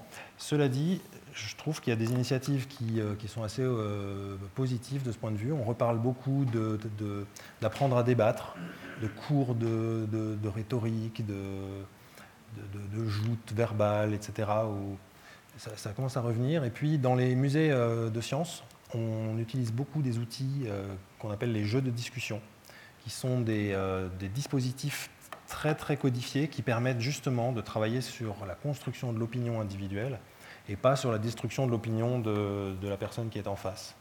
Donc malgré tout, il y, a des, côtés positifs. Et je dois dire qu'on devrait peut-être aussi, et il y, a des, gens plus jeunes que moi dans la salle, on devrait peut-être aussi faire confiance aux jeunes, parce qu'eux, ils savent en fait qu'on est dans la post-vérité, et peut-être qu'ils vont savoir mieux que nous en fait. Il n'y a pas besoin d'avoir aussi peur que ça. Je discutais avec un, un, jeune récemment qui me disait, moi c'est bon, je sais en fait. Hein, si je le propage, euh, c'est pas parce que je pense que c'est vrai, je le propage parce que, parce que ça me fait rigoler. Mais je suis capable d'avoir de la distance sur ce que je propage en me disant que c'est peut-être faux. Et que si je veux être sûr que c'est vrai, euh, je vais aller chercher. L'école fait de toute façon ses efforts actuellement, mais je pense que de toute façon, ils sont nés dans ce monde-là et ils vont peut-être mieux savoir que nous comment s'en débrouiller. Merci. On a une autre remarque, une question là? Je me demande si un, un problème par là derrière n'est pas lié de la part de ceux qui n'admettent pas les données scientifiques et se trouvent fonctionner comme ça, si ce n'est pas de leur part comme une exigence déviée. C'est-à-dire qu'ils n'admettent pas qu'il n'existe pas une vérité. Puis la science ne la fournit pas, parce qu'elle n'est pas faite pour ça, et puis parce que la vérité, c'est l'asymptote. Et est-ce que, à cause de ça, ou en même temps que ça, ils ne s'en tiennent pas simplement au fait que les seules choses admissibles sont celles qui viennent de quelqu'un qu'on connaît, avec l'idée que une chose sûre produite par un dispositif de production de choses sûres ne vaut rien parce qu'on ne sait pas qui c'est. Ouais, c'est une hypothèse intéressante. Je pense que la question du besoin de vérité, euh, elle, est, très forte. Les sciences euh, ont, produit beaucoup d'insécurité, en fait, euh, en, posant tellement plus de questions qu'en euh, apportant des réponses. Le monde dans lequel on vit, on sait qu'on ne peut plus le comprendre sans une approche complexe, systémique, créative. Il faut penser autrement, sortir des cadres de pensée. C'est très désécurisant et c'est absolument évident que c'est plus simple d'avoir de, des certitudes et comme ce n'est pas dans les sciences qu'on peut les chercher, on va peut-être les chercher ailleurs. Euh, une, euh, une, chose que je trouve intéressante, c'est le succès de gens comme euh, Bernard Werber, par exemple, qui sont des gens qui, sont critiqués par les scientifiques parce qu'ils leur piquent des trucs, mais en fait, ils piquent aussi à l'art, ils piquent aussi à la philosophie, ils piquent à un petit peu tout. Et c'est eux qui ont du succès. Comme si, en fait, la, science était devenue une sorte d'ésotérisme mais au sens de Pythagore, c'est-à-dire un milieu très fermé qui répond qu'à une partie des questions. Et les vrais exotérismes, finalement, ce sont peut-être ceux qui sont produits par des gens qui bah, prennent dans la science ce qu'il y a à apprendre, mais vont prendre un petit peu partout, euh, ce qui permet de construire une vision du monde qui soit un petit peu rassurante. Et euh, je, trouve que quand, un film, quand un roman, quand un auteur a du succès, euh, on ne devrait pas commencer par le, démonter et le critiquer, mais se demander pourquoi. Et souvent, on trouve des réponses très intéressantes. Donc, ça, ça, c'est ce que ça m'évoque. Euh, je ne sais pas si ça répond suffisamment, mais c'était déjà une réponse à votre question.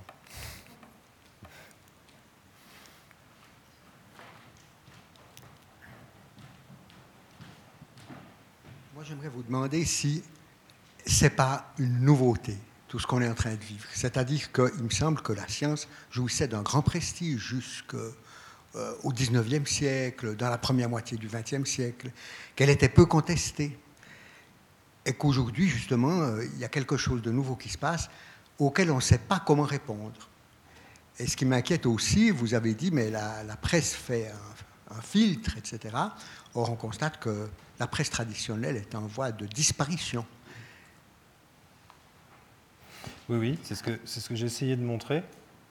Donc, à la fois, il y a une nouveauté parce que euh, de nouvelles manières de produire et de véhiculer la connaissance euh, arrivent, euh, parce que les, les, canaux de production et de communication de la connaissance ont des fragilités qui sont exploitées par des puissants, pour revenir sur les marchands de doute. En même temps, je trouve, que, je, trouverais, je trouve intéressant de revenir à l'histoire des sciences pour regarder si ce que vous avez dit est effectivement vrai. Est-ce que la science a toujours joui d'un aussi grand prestige que ça et a toujours été aussi bien acceptée? Et en fait, quand on, va, quand on lit les historiens des sciences, on se rend compte que non. Il y a toujours eu des conflits. Euh, quand, quand, euh, quand, à Londres, euh, le, gaz a été installé dans les villes, ça a, été, ça a été très très compliqué, il y a eu des conflits terribles.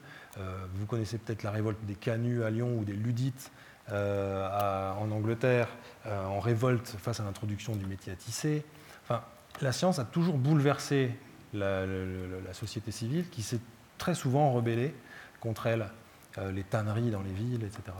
Donc, euh, c'est un petit peu un mythe, en fait, que la science euh, a été acceptée jusqu'à présent. Euh, et c'est un mythe un petit peu ennuyeux parce que du coup, ça laisse entendre que maintenant, c'est différent. Et que donc, il y a une montée des obscurantismes, etc. Mais non, en fait, il n'y a jamais eu aussi peu d'obscurantisme que maintenant.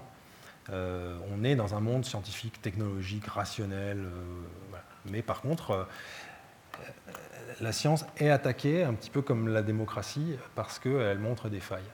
Et ça, quand même, ça, par contre, c'est préoccupant, et ça, c'est nouveau. Donc oui et non, je dirais. Pour revenir aux médias, c'est vrai qu'ils sont peut-être en voie de disparition, mais je pense à la situation des médias en France et des médias qui ne sont pas tout à fait indépendants aussi, ce qui pose des problèmes quant au, au filtre qu'ils pourraient poser. Votre remarque ou question ici? Euh, Moi, j'aimerais juste raconter une petite histoire qui est arrivée hier soir. Euh, j'étais à une, euh, à une séance où quelqu'un a apporté un genre de tract trouvé dans une boîte aux lettres et ça a été, semble-t-il, distribué dans plusieurs boîtes aux lettres de la Chaux-de-Fonds. Et le grand titre, c'est Qui a tué le chef de la police? Donc euh, tous ceux qui sont sur le canton de Châtel savent que un chef de la police extrêmement apprécié et respecté s'est donné la mort. Et alors, c'était on ne comprend pas qu'il soit mort, qu'il soit tué, donc il y a une raison. Euh, et donc quelqu'un l'a tué, et il y avait de l'autre côté une photo du conseiller d'État Ribaud. Alors je ne sais plus si c'était lors de l'enterrement ou à un autre moment, il disait Regardez comme il a l'air euh, euh, désespéré, qu'est-ce qu'il cache? Comme s'il ne pouvait pas être tout simplement triste de la, de la mort de son chef de police. Et alors, donc, tous les juges sont corrompus, tout est, euh, il y a eu un scandale là derrière. Moi, j'ai pas pu tout lire parce que c'était un grand papier. Et la personne qui l'avait voulait faire des recherches parce qu'il y a un site internet où on pouvait chercher des renseignements. Il y avait un compte en banque où on pouvait verser de l'argent pour, pour, pour euh, continuer les recherches, et puis euh, une adresse où on pouvait s'inscrire pour faire une manifestation pour chercher la vérité. Et avec des attaques extrêmement graves de corruption contre, euh, contre les juges, contre euh, toute la magistrature, contre le Conseil d'État, etc., etc. Mais, mais, le grand titre, c'était Qui a tué euh, le chef de la police? Et, je trouvais que ça entrait vraiment bien dans, parfait, ce que exactement. vous nous avez raconté. Parfaite illustration de, des théories du complot, du complotisme, conspirationnisme. Et c'était pas signé, pardon. Oui. Évidemment.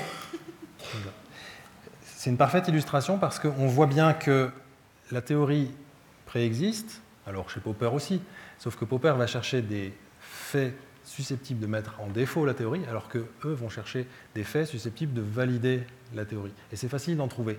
Donc ceux qui pensent que la Terre est plate font la même chose, ceux qui pensent que les Américains ne sont jamais allés sur la Lune font exactement la même chose, ceux qui pensent même que toute la conquête spatiale est une blague et qu'on a tout inventé, euh, il y a des vidéos incroyables là-dessus, ça a l'air d'être vrai parce que c'est pas difficile en fait d'aller chercher plein de petits trucs et puis de dire bah, vous voyez ça confirme euh, ma théorie. Euh, je reviens sur, euh, sur Popper. C'est pas facile d'expliquer ce que c'est qu'une théorie falsifiable, mais vous pouvez quand même peut-être ce qu'on peut faire, c'est essayer de montrer une théorie vraiment non falsifiable. Dire par exemple, eh bien moi je prétends que le monde a été créé il y a dix jours, que Dieu a créé le monde il y a dix jours, avec nous tous, et le monde tel qu'il était il y a dix jours.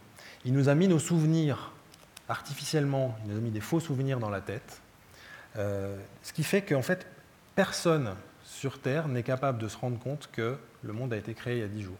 Vous voyez le, truc Alors, effectivement, c'est peut-être, c'est possible. Mais ce dont on est absolument sûr, c'est qu'on ne peut pas le vérifier, puisque par définition, tout le monde. Alors, euh, la première chose, c'est ben, en fait comment toi tu le sais? Ça, ça serait peut-être la première réponse à, à- Parce que pourquoi toi, tout seul, tu as eu cette idée-là et tu voudrais défendre ça Donc, Pourquoi est-ce que, alors que tout le monde est bien d'accord sur l'histoire du chef de la police, pourquoi tout d'un coup il faudrait que. tu es toi pour, pouvoir euh, avoir cette illumination? Donc, ça, c'est la première chose à, dire. La deuxième, c'est tout simplement montrer, sur, sur la base de cet exemple absurde, montrer que le, mécanisme est le même. On peut effectivement inventer ce qu'on veut, mais parce que ces deux euh, théories, l'une complètement farfelue, euh, impossible à, à con- concevoir, et l'autre, celle du chef de la police, sont construites un peu de la même manière, ça peut permettre de faire comprendre pourquoi on doit pas, on ne doit pas, on ne devrait pas raisonner comme ça. Mais c'est un, bon exemple en tout cas. Une autre remarque, question ici? Oui, bonsoir. Euh, je suis souvent très surpris par les médecins qui s'opposent au vaccin, surtout euh, ceux qui s'opposent assez euh, globalement. Et ça m'intéresserait bi- m'intéresserait bien d'avoir votre regard pour réussir à, comprendre cette euh, énigme scientifique pour moi. Merci. L'énigme selon laquelle, oui, qui- est que les, que médecins s'opposent au vaccin.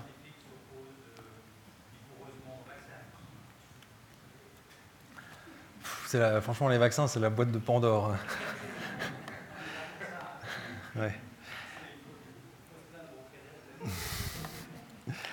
Euh, déjà, il y a une chose euh, importante à comprendre, je pense, sur les vaccins, c'est que si vous vaccinez tout le monde, vous allez limiter le nombre de personnes qui vont être atteintes par la maladie que le vaccin est censé protéger. C'est à ça que sert le vaccin. Donc il y a des gens qui auraient dû être malades, peut-être mourir, qui ne vont pas mourir. Mais si vous vaccinez tout le monde, vu qu'il y a quand même quelques effets secondaires, il y a des gens qui vont avoir ces effets secondaires, qui ne les auraient pas eus s'il n'y avait pas eu de vaccination. Et le problème, c'est que ces gens, ce pas les mêmes. Ceux qui meurent s'ils ne sont pas vaccinés ne sont pas les mêmes que ceux qui meurent s'ils sont vaccinés.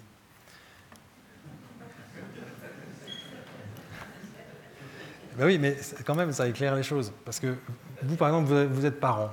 Vous vous dites, non, mais moi, de toute façon, mes enfants, euh, ils vivent dans un environnement sain, euh, il n'y a pas de raison qu'ils attrapent euh, la rougeole, pas quoi, la rubéole, euh, etc. Euh, et, euh, et donc, euh, donc, je ne veux pas les vacciner parce que je ne veux pas prendre le risque qu'ils aient les effets secondaires. Donc, ok, c'est peut-être irrationnel, mais c'est pas si irrationnel que ça. En fait, on sait bien en notre fort intérieur que c'est pas les mêmes personnes qui meurent et qui meurent pas dans les, dans les deux cas.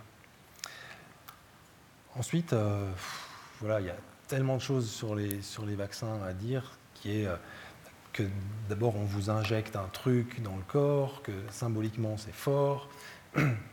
Il y, a, beaucoup de choses qui ne sont pas si irrationnelles que ça. Elles ne sont peut-être pas rationnelles et objectives, mais elles ne sont pas irrationnelles. Moi j'aime bien dire que ce qui n'est pas rationnel n'est pas forcément irrationnel.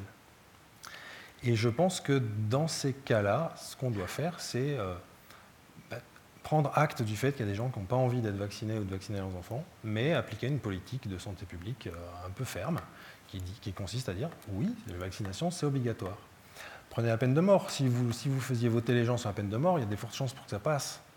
Non, il faut, il faut autoritairement dire non, on ne veut pas de peine de mort, parce qu'au niveau de la communauté, au niveau du- du- d'un pays, d'un État, on n'en veut pas, on pense que c'est bien de ne pas en avoir, mais individuellement, c'est pas sûr que vous ayez euh, ces, sentiments-là.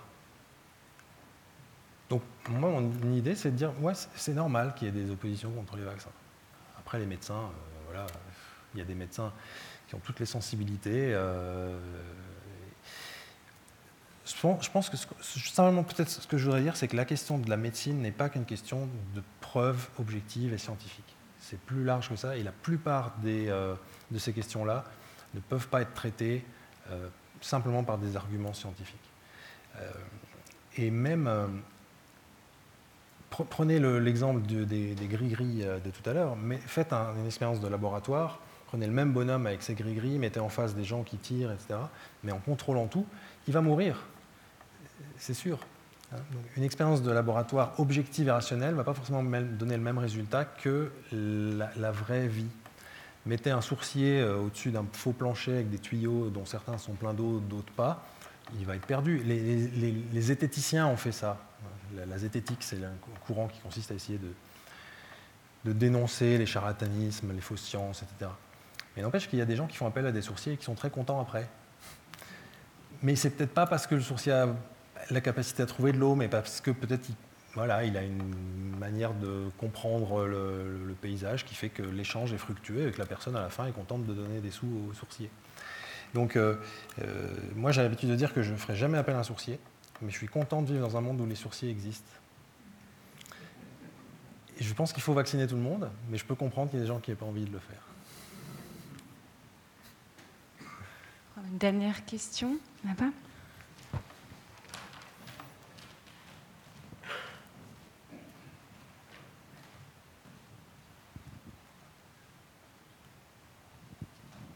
Merci beaucoup. Et bonsoir. Euh, J'aimerais savoir euh, votre avis sur l'avenir de la démocratie occidentale en Occident. Je ne parle pas ailleurs, parce qu'ailleurs, j'ai euh, mes idées et je ne sais pas s'ils sont justes ou pas.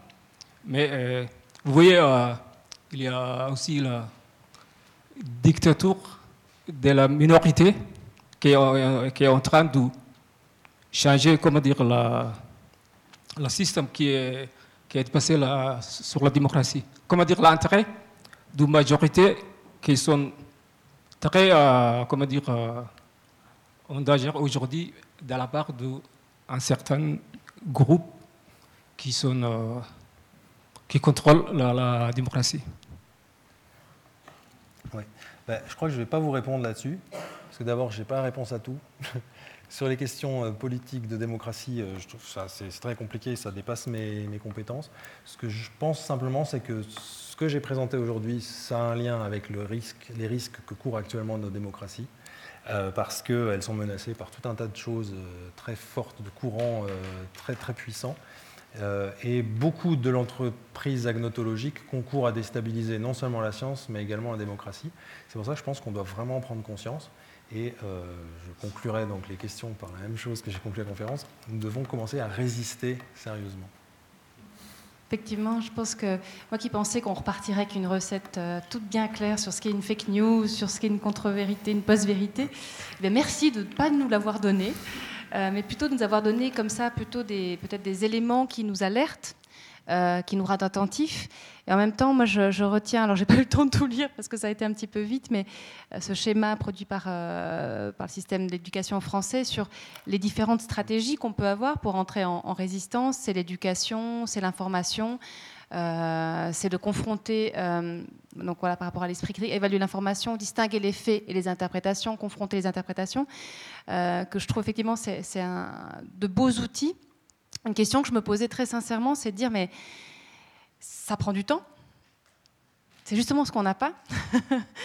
Et je trouve que ça questionne du coup aussi peut-être une organisation aussi de société où on a peu le temps pour faire ça. Effectivement, on a parlé des médias tout à l'heure qui disparaissent ou alors qui parfois euh, sont pas forcément euh, toujours euh, fiables quand même.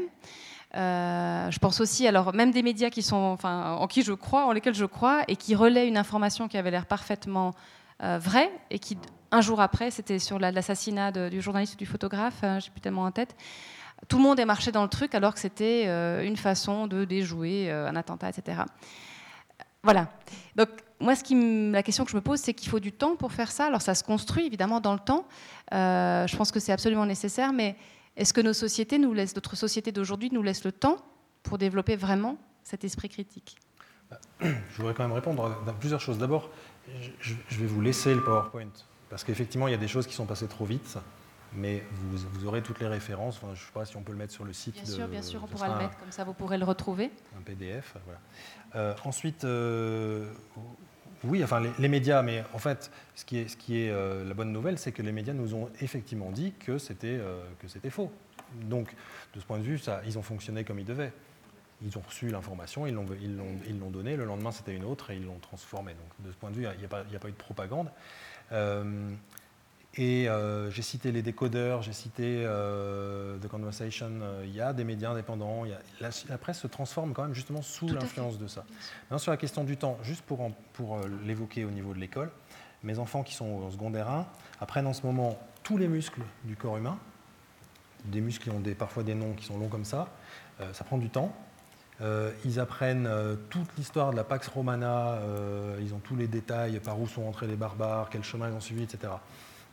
C'est super, mais s'ils veulent faire, si les enseignants veulent faire ça, je pense qu'ils peuvent en trouver du temps. Ma question c'est aussi pour les adultes.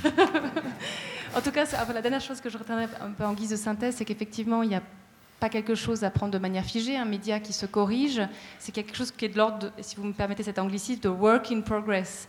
C'est quelque chose qui est constamment à construire et à, cultiver. Voilà, ce serait le, mot de la fin. En tout cas, merci beaucoup Richard Emmanuel parce que c'était absolument passionnant. On repart avec beaucoup de, questionnements aussi, donc ça me paraît essentiel. On est sur la bonne voie sur ce travail du doute, mais qui essaye quand même de construire quelques, quelques certitudes qui seront remises en question, puis réévaluées, puis remises en question on avance. Merci beaucoup, merci beaucoup à toutes et à tous. Le bar est ouvert si vous souhaitez prolonger cette discussion.